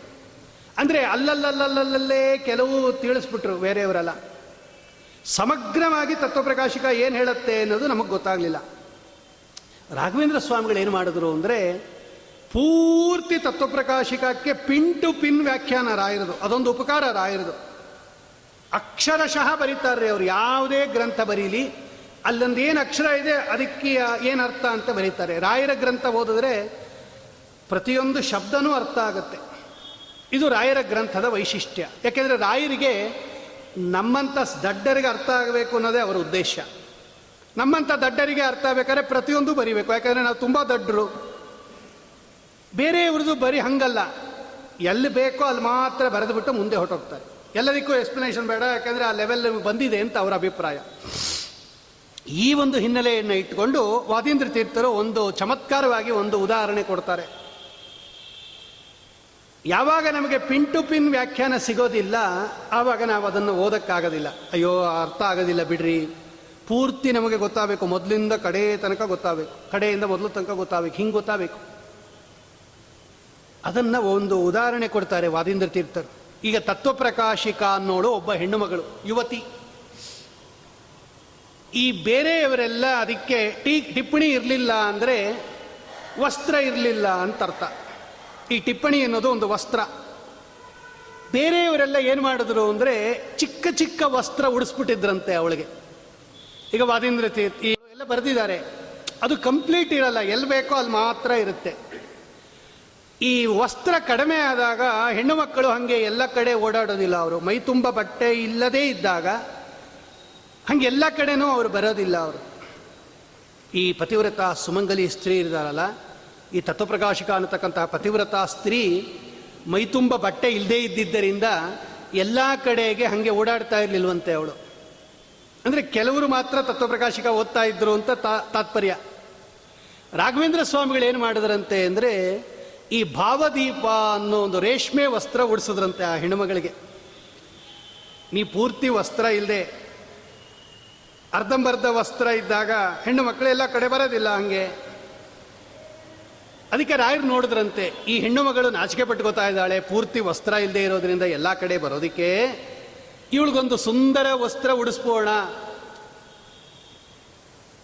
ಆವಾಗ ಇವಳು ಸಂತೋಷವಾಗಿ ಎಲ್ಲ ಕಡೆ ಓಡಾಡ್ತಾಳೆ, ಯಾವ ಭಯ ಇಲ್ಲದೆ ಯಾವ ನಾಚಿಕೆ ಇಲ್ಲದೆ ಅಂತ ಹೇಳಿ ರಾಘವೇಂದ್ರ ಸ್ವಾಮಿಗಳು ಒಳ್ಳೆ ಹದಿನೆಂಟು ಮಳೆದ ಸುಂದರ ರೇಷ್ಮೆ ಸೀರೆ ಉಡಿಸ್ಬಿಟ್ರಂತೆ ಆ ತತ್ವಪ್ರಕಾಶಿಕ ಅನ್ನೋ ಹೆಣ್ಣು ಮಗಳಿಗೆ. ಅವಳಿಗೆ ತುಂಬ ಸಂತೋಷ ಆಗೋಯ್ತಂತೆ. ತತ್ವಪ್ರಕಾಶಿಕ ಅನ್ನೋ ಹೆಣ್ಣು ಮಗಳಿಗೆ ಇಷ್ಟು ದಿವಸ ಪೂರ್ತಿ ಮೈ ಮುಚ್ಚೋಷ್ಟು ಬಟ್ಟೆ ಇರ್ತಾ ಇರಲಿಲ್ಲ. ಅದಕ್ಕೆ ನಾನು ಎಲ್ಲ ಕಡೆ ಹಂಗೆ ಓಡಾಡೋಕ್ಕಾಗ್ತಾ ಇರಲಿಲ್ಲ. ಈಗ ರಾಘವೇಂದ್ರ ಸ್ವಾಮಿಗಳು ಶ್ರೀ ಅತ್ ಅದ್ಯ ಶ್ರೀ ರಾಘವೇಂದ್ರ ರತಿಕೃತ ವಿವೃತಿ ಪ್ರೌಢ ಕೌಶೇಯ ರತ್ನಂ ಸ್ನೇಹಾಯುಕ್ತಂ. ಕೌಶೇಯ ರತ್ನಂ ರೇಷ್ಮೆ ವಸ್ತ್ರ ಉಡಿಸ್ಬಿಟ್ರಂತೆ, ಒಳ್ಳೆ ಚೆನ್ನಾಗಿರೋದು ರಾಯರು. ಯಾವಾಗ ಅವಳು ರೇಷ್ಮೆ ವಸ್ತ್ರ ಉಟ್ಕೊಂಡ್ಬಿಟ್ಲು, ಅವಳು ಎಲ್ಲ ಕಡೆ ಓಡಾಡಕ್ಕೆ ಶುರು ಮಾಡಿದ್ಲಂತೆ ಅವಳು. ಹೆಣ್ಣು ಮಗಳು, ಅದು ಏನು? ಸ್ವೈರಿಣೀವಾ ಸುದಿಯಾಂ ಸ್ವೈರಿಣೀವಾ ಯಾರು ಹೊಸದಾಗಿ ಬಂದರೂ ಕೂಡ ಅವ್ರ ಮುಂದೆ ಮೈ ತುಂಬ ಬಟ್ಟೆ ಉಟ್ಕೊಂಡಿರೋರು ಬರೋಕ್ಕೇನು ಸಂಕೋಚ ಪಟ್ಕೊಂಬಲ್ವಲ್ಲ? ಹಾಗೆ ಎಲ್ಲ ನೂತನವಾಗಿ ತತ್ವಪ್ರಕಾಶಿಕ ಓದ್ತಕ್ಕಂಥವರು ಈ ರಾಯರ ಈ ಭಾವದೀಪ ಅನ್ನತಕ್ಕಂತಹ ಗ್ರಂಥದಿಂದ ತತ್ವಪ್ರಕಾಶಿಕ ಗ್ರಂಥವನ್ನು ಚೆನ್ನಾಗಿ ತಿಳ್ಕೊಂಡ್ರು ಅಂತ ಒಟ್ಟು ಅಭಿಪ್ರಾಯ. ಇದರಲ್ಲಿ ಒಂದು ವಿಷಯ ತೋರಿಸ್ತೀನಿ. ಬೇರೆಯವರು ಬರೀದೇನೆ ರಾಯರು ಬರೆದಿದ್ದು ಎಲ್ಲಿದೆ ಅಂದರೆ ಈ ಟೀಕಾರಾಯರು ತತ್ವಪ್ರಕಾಶಿಕ ಬರೆಯೋವಾಗ ಅನ್ಯಾಯ ಅಧ್ಯಯನ ಅಂತ ಒಂದು ಶಬ್ದ ಬರೆದುಬಿಟ್ಟಿದ್ದಾರೆ. ಅನ್ಯಾಯ ಅಧ್ಯಯನ ಮಾಡಬಾರದು ಅಂತ ಬರೆದಿದ್ದಾರೆ. ಅನ್ಯಾಯ ಅಧ್ಯಯನ ಅಂದ್ರೆ ಏನು ಅಂತ ನಮಗೆ ಗೊತ್ತಾಗ್ಲಿಲ್ಲ. ಈಗ ನೋಡ್ರಿ ಪ್ರಾಬ್ಲಮ್ ಬಂದಿದ್ದೇನು? ಟೀಕಾರಾಯರು ಇಷ್ಟು ಬರೆದು ಬಿಟ್ರು ಹೊಟ್ಟೋಗ್ಬಿಟ್ರು ಅನ್ಯಾಯ ಅಧ್ಯಯನ ಮಾಡಬಾರದು. ಅನ್ಯಾಯ ಅಧ್ಯಯನ ಮಾಡಬಾರದು ಅಂದರೆ ಮೊದಲು ಅನ್ಯಾಯ ಅಧ್ಯಯನ ಅಂತ ಏನು ಅಂತ ಗೊತ್ತಿದ್ರೆ ತಾನೇ ಅದನ್ನು ಬಿಡೋದು ನಾವು. ಅನ್ಯಾಯ ಅಧ್ಯಯನ. ವಾಟ್ ಈಸ್ ಮೆಂಟ್ ಬೈ ಅನ್ಯಾಯ ಅಧ್ಯಯನ? ಏನು ಅನ್ಯಾಯ ಅಧ್ಯಯನ ಅಂದ್ರೇನು ಯಾರು ಬರೀಲಿಲ್ಲ. ಬರೆದಿದ್ರು ಸ್ವಲ್ಪ ಸ್ವಲ್ಪ ಬರೆದುಬಿಟ್ರು. ರಾಘವೇಂದ್ರ ಸ್ವಾಮಿಗಳು ಬರೀತಾರೆ, ಅನ್ಯಾಯ ಅಧ್ಯಯನ ಅಂದರೆ ಇದು ಭಾವದೀಪ, ಅದು ತತ್ವಪ್ರಕಾಶಿಕ, ಬರೀ ಅನ್ಯಾಯ ಅಧ್ಯಯನ, ಅಷ್ಟೇ ಅದು ತತ್ವಪ್ರಕಾಶಿಕ. ನಮಗೆ ಅರ್ಥ ಆಗಲಿಲ್ಲ, ಬಿಟ್ಬಿಟ್ವಿ, ರಾಯರು ಅದಕ್ಕೆ ಈಗ ರೇಷ್ಮೆ ವಸ್ತ್ರ ಉಡಿಸ್ತಾ ಇದ್ದಾರೆ ಆ ಹೆಣ್ಣುಮಗಳಿಗೆ ಅನ್ಯಾಯ ಅಧ್ಯಯನ ಅಂದರೆ ನಾವೇ ಓದ್ಕೊಂಬಿಡೋದು ಅಂತ ಅರ್ಥ. ನೋಡಿ ರಾಯರು ಬರೀತಾರೆ. ಒಂದು ಪುಸ್ತಕ ಸಿಕ್ತು. ಅಂಗಡಿಗೆ ಹೋದ್ವಿ. ವೇದಾಂತ ಭವನಲ್ಲಿ ಸಿಗತ್ತಾ, ರಾಯರ ಮಠದಲ್ಲಿ ಸಿಗತ್ತಾ, ಹುಡುಕಿದ್ವಿ. ಓ, ಸಿಗತ್ತೆ ಅದಕ್ಕೆ ಏನಂತೆ ಅಂತ. ಒಂದು ದುಡ್ಡು ಕೊಟ್ವಿ, ನೂರು ರೂಪಾಯಿ ಕೊಟ್ವಿ, ಪುಸ್ತಕ ತೊಗೊಂಬಂದ್ವಿ. ಓದಕ್ಕೆ ಶುರು ಮಾಡಿದ್ವಿ. ರಾಯರು ಹೇಳ್ತಾರೆ, ಇದಕ್ಕೆ ಅನ್ಯಾಯ ಅಧ್ಯಯನ ಅಂತ ಕರೀತಾರೆ. ನ್ಯಾಯ ಬೆಲೆ ಅಂಗಡಿ, ಅನ್ಯಾಯ ಬೆಲೆ ಅಂಗಡಿ ಅಂತ ಇರುತ್ತಲ್ವ ಈಗ? Fair price depot unfair price depot ಅಂತ. ಅನ್ಯಾಯ ಬೆಲೆ ಅಂತ ಅಂಗಡಿ ಹಾಕಿರೋದಿಲ್ಲ. ಆದರೆ ನ್ಯಾಯ ಬೆಲೆ ಅದ ಅಂತ ಅವನು ಹಾಕಿದ ಮೇಲೆ ಇವನು ಅನ್ಯಾಯ ಬೆಲೆ ಅಂತ ಅಂಡರ್ಸ್ಟುಡ್ ಅದು. ಹಾಗೆ ಅಧ್ಯಯನದಲ್ಲೂ ಕೂಡ ನ್ಯಾಯ ಅಧ್ಯಯನ ಅನ್ಯಾಯ ಅಧ್ಯಯನ ಅಂತ ಎರಡಿದೆ ಅಂತ ಟೀಕಾರಾಯರು ಅದರಲ್ಲಿ ಅನ್ಯಾಯ ಅಧ್ಯಯನ ಅಂದರೆ ನಾವೇ ಓದ್ಕೊಂಡ್ಬಿಡ್ತೀವಲ್ಲ, ಇದು ಅನ್ಯಾಯ ಅಧ್ಯಯನ ನಂಬರ್ ಒನ್ ಯಾರೋ ಅಯೋಗ್ಯ ಗುರುಗಳಲ್ಲಿ ಓದ್ಬಿಡ್ತೀವಲ್ಲ, ಇದು ಅನ್ಯಾಯ ಅಧ್ಯಯನ ಯಾರ ಹತ್ರ ಹೇಳಿಸ್ಕೊಂಬಿಡೋದು ಒಬ್ಬ ಗುರು ಅಂತ ಸಿಕ್ಕದ, ಹೇಳ್ಕೊಡ್ತೀರಾ ಪಾಠ? ಓ, ಅವನು ಮಹಾ ಅಯೋಗ್ಯನಾಗಿರ್ತಾನೆ, ಅವನು ಅಯೋಗ್ಯ ಗುರು. ಬ್ಯಾಡ್ ಟೀಚರ್. ಅವನ ಹತ್ರ ಓದೋದಕ್ಕೆ ಅನ್ಯಾಯ ಅಧ್ಯಯನ ಅಂತ ಕರೀತಾರೆ. ಅಥವಾ ನಾವು ಅಯೋಗ್ಯರಾಗಿರ್ತೀವಿ, ಮಾಡಬಾರ್ದು ಕೆಲಸ ಮಾಡ್ತಾ ಇರ್ತೀವಿ, ಓದ್ತಾ ಇರ್ತೀವಿ, ಇದು ಅನ್ಯಾಯ ಅಧ್ಯಯನ. ಚೆನ್ನಾಗಿ ಓದಿದ್ದಾರೆ ಸರ್. ಅಲ್ರಿ ಓದಿದ್ದವ್ರು ಯಾಕ್ರಿ ಹಂಗೆ ಮಾಡಿದ್ರು ಅಂದರೆ ಅದು ಅನ್ಯಾಯ ಅಧ್ಯಯನ ಅಂತಾರೆ ರಾಯರು. ಅದೊಂದು ಅನ್ಯಾಯ ಅಧ್ಯಯನ. ಆಮೇಲೆ, ಎಲ್ಲೋ ಕೂತ್ಕೊಂಡು ಓದ್ಬಿಡ್ತೀವಿ, ಅದು ಅನ್ಯಾಯ ಅಧ್ಯಯನ, ರಾಯರು ಬರೀತಾರೆ. ಟೇಬಲ್ ಮೇಲೆ ಕೂತ್ಕೊಂಡ್ಬಿಟ್ಟು ಚೇರ್ ಮೇಲೆ ಕೂತ್ಕೊಂಡ್ಬಿಟ್ಟು ದೊಡ್ಡ ದೊಡ್ಡ ಗ್ರಂಥ ಓದೋದು, ಹಿಂಗೆ ಓದಬಾರ್ದು. ಸರ್ವಮೂಲ ಗ್ರಂಥ ಹಿಂಗೆ ಓದಬೇಕು. ಇದೇ ವ್ಯಾಸಪೀಠದ ಮೇಲೆ ಹಿಂಗೆ ಇಟ್ಕೊಂಡು ಇದೇ ಡ್ರೆಸ್ಸಲ್ಲಿ ಓದಬೇಕು. ಹೆಂಗೋ ಅವನು ಆಫೀಸಲ್ಲಿ ಒಂದು ಅರ್ಧ ಗಂಟೆ ಬಿಡು ಸಿಗ್ತೀರಿ ಅದಕ್ಕೆ ತತ್ವಪ್ರಕಾಶಿಗ ಓದ್ತಾ ಇದ್ದೀನಿ ಅಂತ ಇವನು ಪ್ಯಾಂಟು, ಶರ್ಟು ಹಾಕ್ಕೊಂಡು ಬೂಡ್ಸ್ ಹಾಕ್ಕೊಂಡ್ಬಿಟ್ಟು ಓದ್ಬಿಟ್ಟ. ರಾಯರು ಹೇಳಿದ್ರು, ಅದು ಅನ್ಯಾಯ ಅಧ್ಯಯನ. ಅಕಾಲದಲ್ಲಿ ಓದೋದಿದೆಯಲ್ಲ ಅನ್ಯಾಯ ಅಧ್ಯಯನ. ಯಾವುದೋ ಕಾಲದಲ್ಲಿ ಆ ಓದೋದಿದೆಯಲ್ಲ ಯದ್ಯಪಿ ಓದೋದಕ್ಕೆ ಕಾಲ ಇಲ್ಲ, ಆದರೆ ಅವಸ್ಥ ಅಂತ ಅರ್ಥ ಅಲ್ಲಿ, ಕಾಲ ಅಂದರೆ. ಹಸ್ಕೆ ಮೇಲೆ ಮಲಗಿದ್ದ, ನಿದ್ದೆ ಬರಲಿಲ್ಲ, ಅಲ್ಲೇ ಇಟ್ಕೊಂಬಿಟ್ಟ ಹಿಂಗೆ. ಟೈಮ್ ಯಾಕೆ ವೇಸ್ಟ್ ಮಾಡಬೇಕು? ಅನ್ಯಾಯ ಅಧ್ಯಯನ. ಆಮೇಲೆ ಆ ಅಧ್ಯಯನಕ್ಕೆ ತನ್ನದೇ ಆಗಿರ್ತಕ್ಕಂತಹ ಒಂದು ಪ್ರೊಸೀಜರ್ ಇದೆ. ಅಕ್ರಮ ಅಂತ ಕರೀತಾರೆ, ಅಧ್ಯಯನ ಕ್ರಮ ಅಂತ ಕರೀತಾರೆ. ಅಧ್ಯಯನ ಕ್ರಮವನ್ನು ಅನುಸರಿಸದೇ ಇದ್ದರೆ ಅನ್ಯಾಯ ಅಧ್ಯಯನ. ನೋಡಿ, ಇಷ್ಟು ಇಷ್ಟು ಮಾಡಿದ್ರೆ ಅನ್ಯಾಯ ಅಧ್ಯಯನ ಅಂತ ಕರೀತಾರೆ. ಇಷ್ಟು ಮಾಡಬಾರದು ಅನ್ನೋದು ಟೀಕಾರಾಯರ ತಾತ್ಪರ್ಯ. ನಾವೇ ಓದ್ಕೋಬಾರ್ದು. ಗುರುಗಳ ಮುಖಾಂತರ ಹೇಳಿಸ್ಕೋಬೇಕು. ಆ ಗುರುಗಳು ಅಯೋಗ್ಯರಾಗಿರಬಾರ್ದು, ಅವನು ಯೋಗ್ಯ ಆಗಿರಬೇಕು ನಾವು ಅಯೋಗ್ಯರಾಗಿರಬಾರ್ದು, ನಾವು ಯೋಗ್ಯರಾಗಿರಬೇಕು. ಆ ಕಾಲದಲ್ಲಿ ಓದಬಾರದು, ಕೆಟ್ಟ ಸ್ಥಳದಲ್ಲಿ ಓದಬಾರದು, ಆ ಕ್ರಮವನ್ನು ಬಿಡಬಾರದು. ಇಷ್ಟೆಲ್ಲ ನೀವೇನಾದರೂ ಮಾಡಿದ್ರೆ ಇದಕ್ಕೆ ಅನ್ಯಾಯ ಅಧ್ಯಯನ ಅಂತ ರಾಯರು ಬರೀತಾರೆ. ಇಷ್ಟು ಬರೆದಿದ್ದಕ್ಕೆ ಅಟ್ಲೀಸ್ಟ್ ನಮಗೆ ಗೊತ್ತಾಯಿತು, ಹಿಂಗೆ ಓದಬಾರ್ದು ಅಂತ. ಇದು ಚಂದ್ರಿಕಾ ಈ ತತ್ವಪ್ರಕಾಶಿಕ ಭಾವದೀಪದಲ್ಲಿ ಟಿಪ್ಪಣಿಕಾರರು ಮಾಡಿಕೊಡ್ತಕ್ಕಂತಹ ಉಪಯೋಗ. ಇಂಥದ್ದು ಸಾವಿರಾರು ಕಡೆ ಮಾಡಿದ್ದಾರೆ ರಾಯರು. ನಾವು ಒಂದು ಹೇಳಿದ್ದು ನಿಮಗೆ. ಸಾವಿರಾರು ಕಡೆ ಮಾಡ್ತಾರೆ ರಾಘವೇಂದ್ರ ಸ್ವಾಮಿಗಳು. ಬೇರೆಯವರು ಮಾಡಿದ್ದಾರೆ. ಚೆನ್ನಾಗಿ, ಪೂರ್ತಿ ಟೋಟ ಇನ್ ಟೋಟಲ್ ಅಂತಾರಲ್ಲ, ಹಾಗೆ ರಾಯರ ವ್ಯಾಖ್ಯಾನ ನಮಗೆ ತುಂಬ ಉಪಕಾರಿಯಾಗಿದೆ. ಇದನ್ನು ಸ್ಮರಣೆ ಮಾಡ್ತಾ ಇದ್ದಾರೆ ವಾದಿಂದ ತೀರ್ಥರು. ಆ ಹೆಣ್ಣು ಮಗಳಿಗೆ ಮೈ ತುಂಬ ನೀವು ಯಾವಾಗ ರೇಷ್ಮೆ ಸೀರೆ ಉಡಿಸ್ಬಿಟ್ರಿ, ಅಂದರೆ ಎಲ್ಲವನ್ನೂ ಯಾವಾಗ ನಮಗೆ ತತ್ವಪ್ರಕಾಶಿಕ ತಿಳಿಸ್ಕೊಟ್ರಿ, ಆಗ ತತ್ವಪ್ರಕಾಶಿಕ ಸಾಮಾನ್ಯ ಜನರ ನಾಲಿಗೆ ಮೇಲೂ ಕೂಡ ಚೆನ್ನಾಗಿ ಅದು ಪ್ರಸಾರ ಆಯಿತು ಅನ್ನೋ ಅರ್ಥದಲ್ಲಿ ಬರೀತಾರೆ. ಆಮೇಲೆ ರಾಯರು ಬರೆದಿರ್ತಕ್ಕಂಥ ಇನ್ನೊಂದು ಗ್ರಂಥ, ನ್ಯಾಯಮುಕ್ತಾವಲಿ ಅಂತ. ಇದು ಬ್ರಹ್ಮಸೂತ್ರದ ಮೇಲೆ ಬರೆದಿರೋದು, ಆದರೆ ಇದು ಸ್ವತಂತ್ರ ಗ್ರಂಥ ರಾಯರದು. ಇದು ಟಿಪ್ಪಣಿ ಗ್ರಂಥ ಅಲ್ಲ, ಸ್ವತಂತ್ರ ಗ್ರಂಥ, ನ್ಯಾಯಮುಕ್ತಾವಲಿ. ಏನಿದು ನ್ಯಾಯಮುಕ್ತಾವಲಿ ಅಂದರೆ, ಮುಕ್ತಾವಲಿ ಅಂದರೆ ಸಂಸ್ಕೃತದಲ್ಲಿ ಮುತ್ತಿನ ಹಾರ ಅಂತ ಅರ್ಥ. ಸಂಸ್ಕೃತದಲ್ಲಿ ಮುತ್ತಿನ ಹಾರ ಅನ್ನಕ್ಕೆ ಮುಕ್ತಾವಲಿ ಅಂತ ಕರೀತಾರೆ. ದೀಪಾವಲಿ ಇದ್ದಂಗೆ ಮುಕ್ತಾವಲಿ ಇದು. ದೀಪಗಳ ಸಾಲು, ಮುತ್ತುಗಳ ಸಾಲು ಅಂತ ಅರ್ಥ, ಮುಕ್ತಾವಲಿ ಅಂದರೆ. ರಾಯರು ಹೇಳ್ತಾರೆ, ಗ್ರಂಥೋಯಂ ನ್ಯಾಯ ಮುಕ್ತಾವಲಿರತಿ ಭವತಾಂ ರಾಘವೇಂದ್ರ ಪ್ರಣೀತೋ ನೂನಂ ಮುಕ್ತಾವಲಿ ಯತ್ ಪ್ರಥಮಮುಪಚಿತ ಉದ್ಧತತ್ತಂತ್ರ ಸಿಂಧೋ. ಪ್ರೋತಶ್ಚ ಧ್ಯಾನತಂತೌ ತದನು ತವ ಗುಣಪ್ರೌಢಿಯಮಾಶಂಸತಾಂ ನಃ. ಕಂಠೇಶು ಪ್ರೇಮ ಭೂಮ್ನ ಬಹುಮತಿ ವಿದಯೇ ವಾದುನಾ ಸನ್ಯದಾಯಿ. ಮುಕ್ತಾವಲಿ ಅಂದರೆ ಮುತ್ತಿನ ಹಾರ ಅಂತರ್ಥ. ರಾಘವೇಂದ್ರ ಸ್ವಾಮಿಗಳು ಒಂದು ಮುತ್ತಿನ ಹಾರ ಮಾಡಿದಾರಂತೆ. ಇದೇ ನ್ಯಾಯಮುಕ್ತಾವಲಿ ಅಂತ. ಈ ಮುತ್ತಿನ ಹಾರ ಮಾಡಬೇಕಾದ್ರೆ ಮೊದಲು ಮುತ್ತುಗಳು ತೊಗೊಂಬರ್ಬೇಕು ಅವನು. ಮುತ್ತಿನ ಹಾರ ಯಾರು ರಚನೆ ಮಾಡ್ತಾರೋ ಅವ್ರು ಏನು ಮಾಡಿರ್ತಾರೆ ಅಂದರೆ ಮೊದಲು ಮುತ್ತುಗಳನ್ನು ತೊಗೊಂಬರಬೇಕು. ಈ ಮುತ್ತುಗಳು ಸಿಗೋದು ಸಮುದ್ರದಲ್ಲಿ ಸಿಗತ್ತೆ. ಆ ಸಮುದ್ರದಿಂದ ಮುತ್ತನ್ನು ತಂದು ಅದನ್ನು ದಾರದಲ್ಲಿ ಪೋಣಿಸಿ, ಆ ದಾರದಲ್ಲಿ ಪೋಣಿಸಿರತಕ್ಕಂತಹ ಮುತ್ತಿನ ಸರವನ್ನು ತಮಗೆ ಯಾರು ಅತ್ಯಂತ ಪ್ರೀತಿ ಪಾತ್ರರೋ ಅವರ ಕೊರಳಿನಲ್ಲಿ ಹಾಕ್ತಾರೆ. ಲೋಕದಲ್ಲಿ ಇದು ನಿಯಮ. ಈಗ ರಾಘವೇಂದ್ರ ಸ್ವಾಮಿಗಳು ಒಂದು ಮುತ್ತಿನ ಹಾರ ಮಾಡಿದಾರಂತೆ. ಯಾವುದು? ಇದಕ್ಕೆ ನ್ಯಾಯಮುಕ್ತಾವಲಿ ಅಂತ ಕರೀತಾರೆ. ಇವರು ಎಲ್ಲಿಂದ ಮುತ್ತು ತಗೊಂಬಂದ್ರು ಅವರು ಅಂತ ಕೇಳಿದ್ರೆ ಅವ್ರು ಬರೀತಾರೆ, ಸ್ವಾಮಿ, ನೀವೇನು ಮಾಡಿದ್ರಿ? ಬ್ರಹ್ಮಸೂತ್ರಗಳು ಅನ್ನೋದೊಂದು ಸಮುದ್ರ.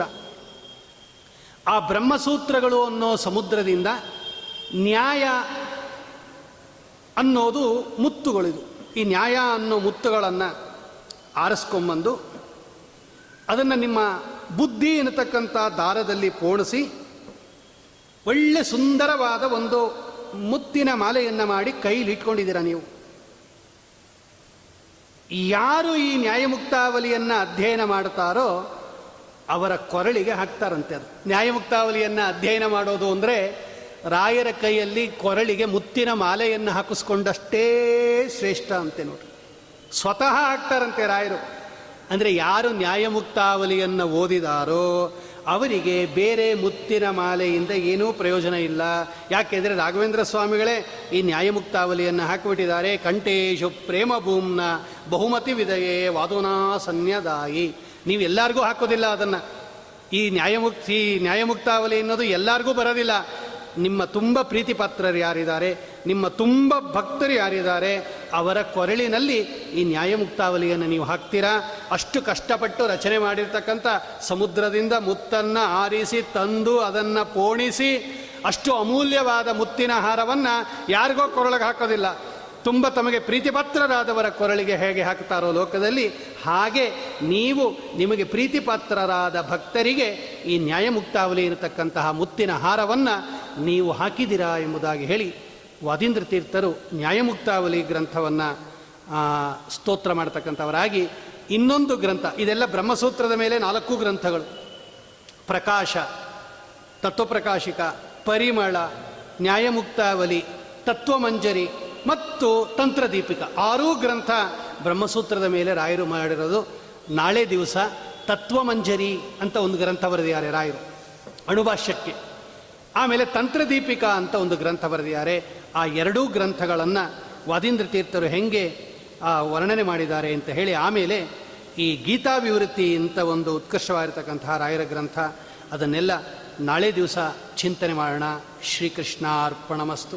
ಕಾಯೇನ ವಾಚ ಮನಸೇಂದ್ರಿಯರ್ವಾ ಬುದ್ಧಾತ್ಮನ ವಾ ಸ್ವಭಾವತ್ ಸ್ವಭಾವಾತ್. ಕರೋಮಿ ಯದ್ಯ ಸಕಲಂ ಪರಸ್ಮೈ. ನಾರಾಯಣಾಯೇತಿ ಸಮರ್ಪಯಾಮಿ. ಶ್ರೀಕೃಷ್ಣಾರ್ಪಣಮಸ್ತು. श्रीमद्वेषार्पणमस्तु।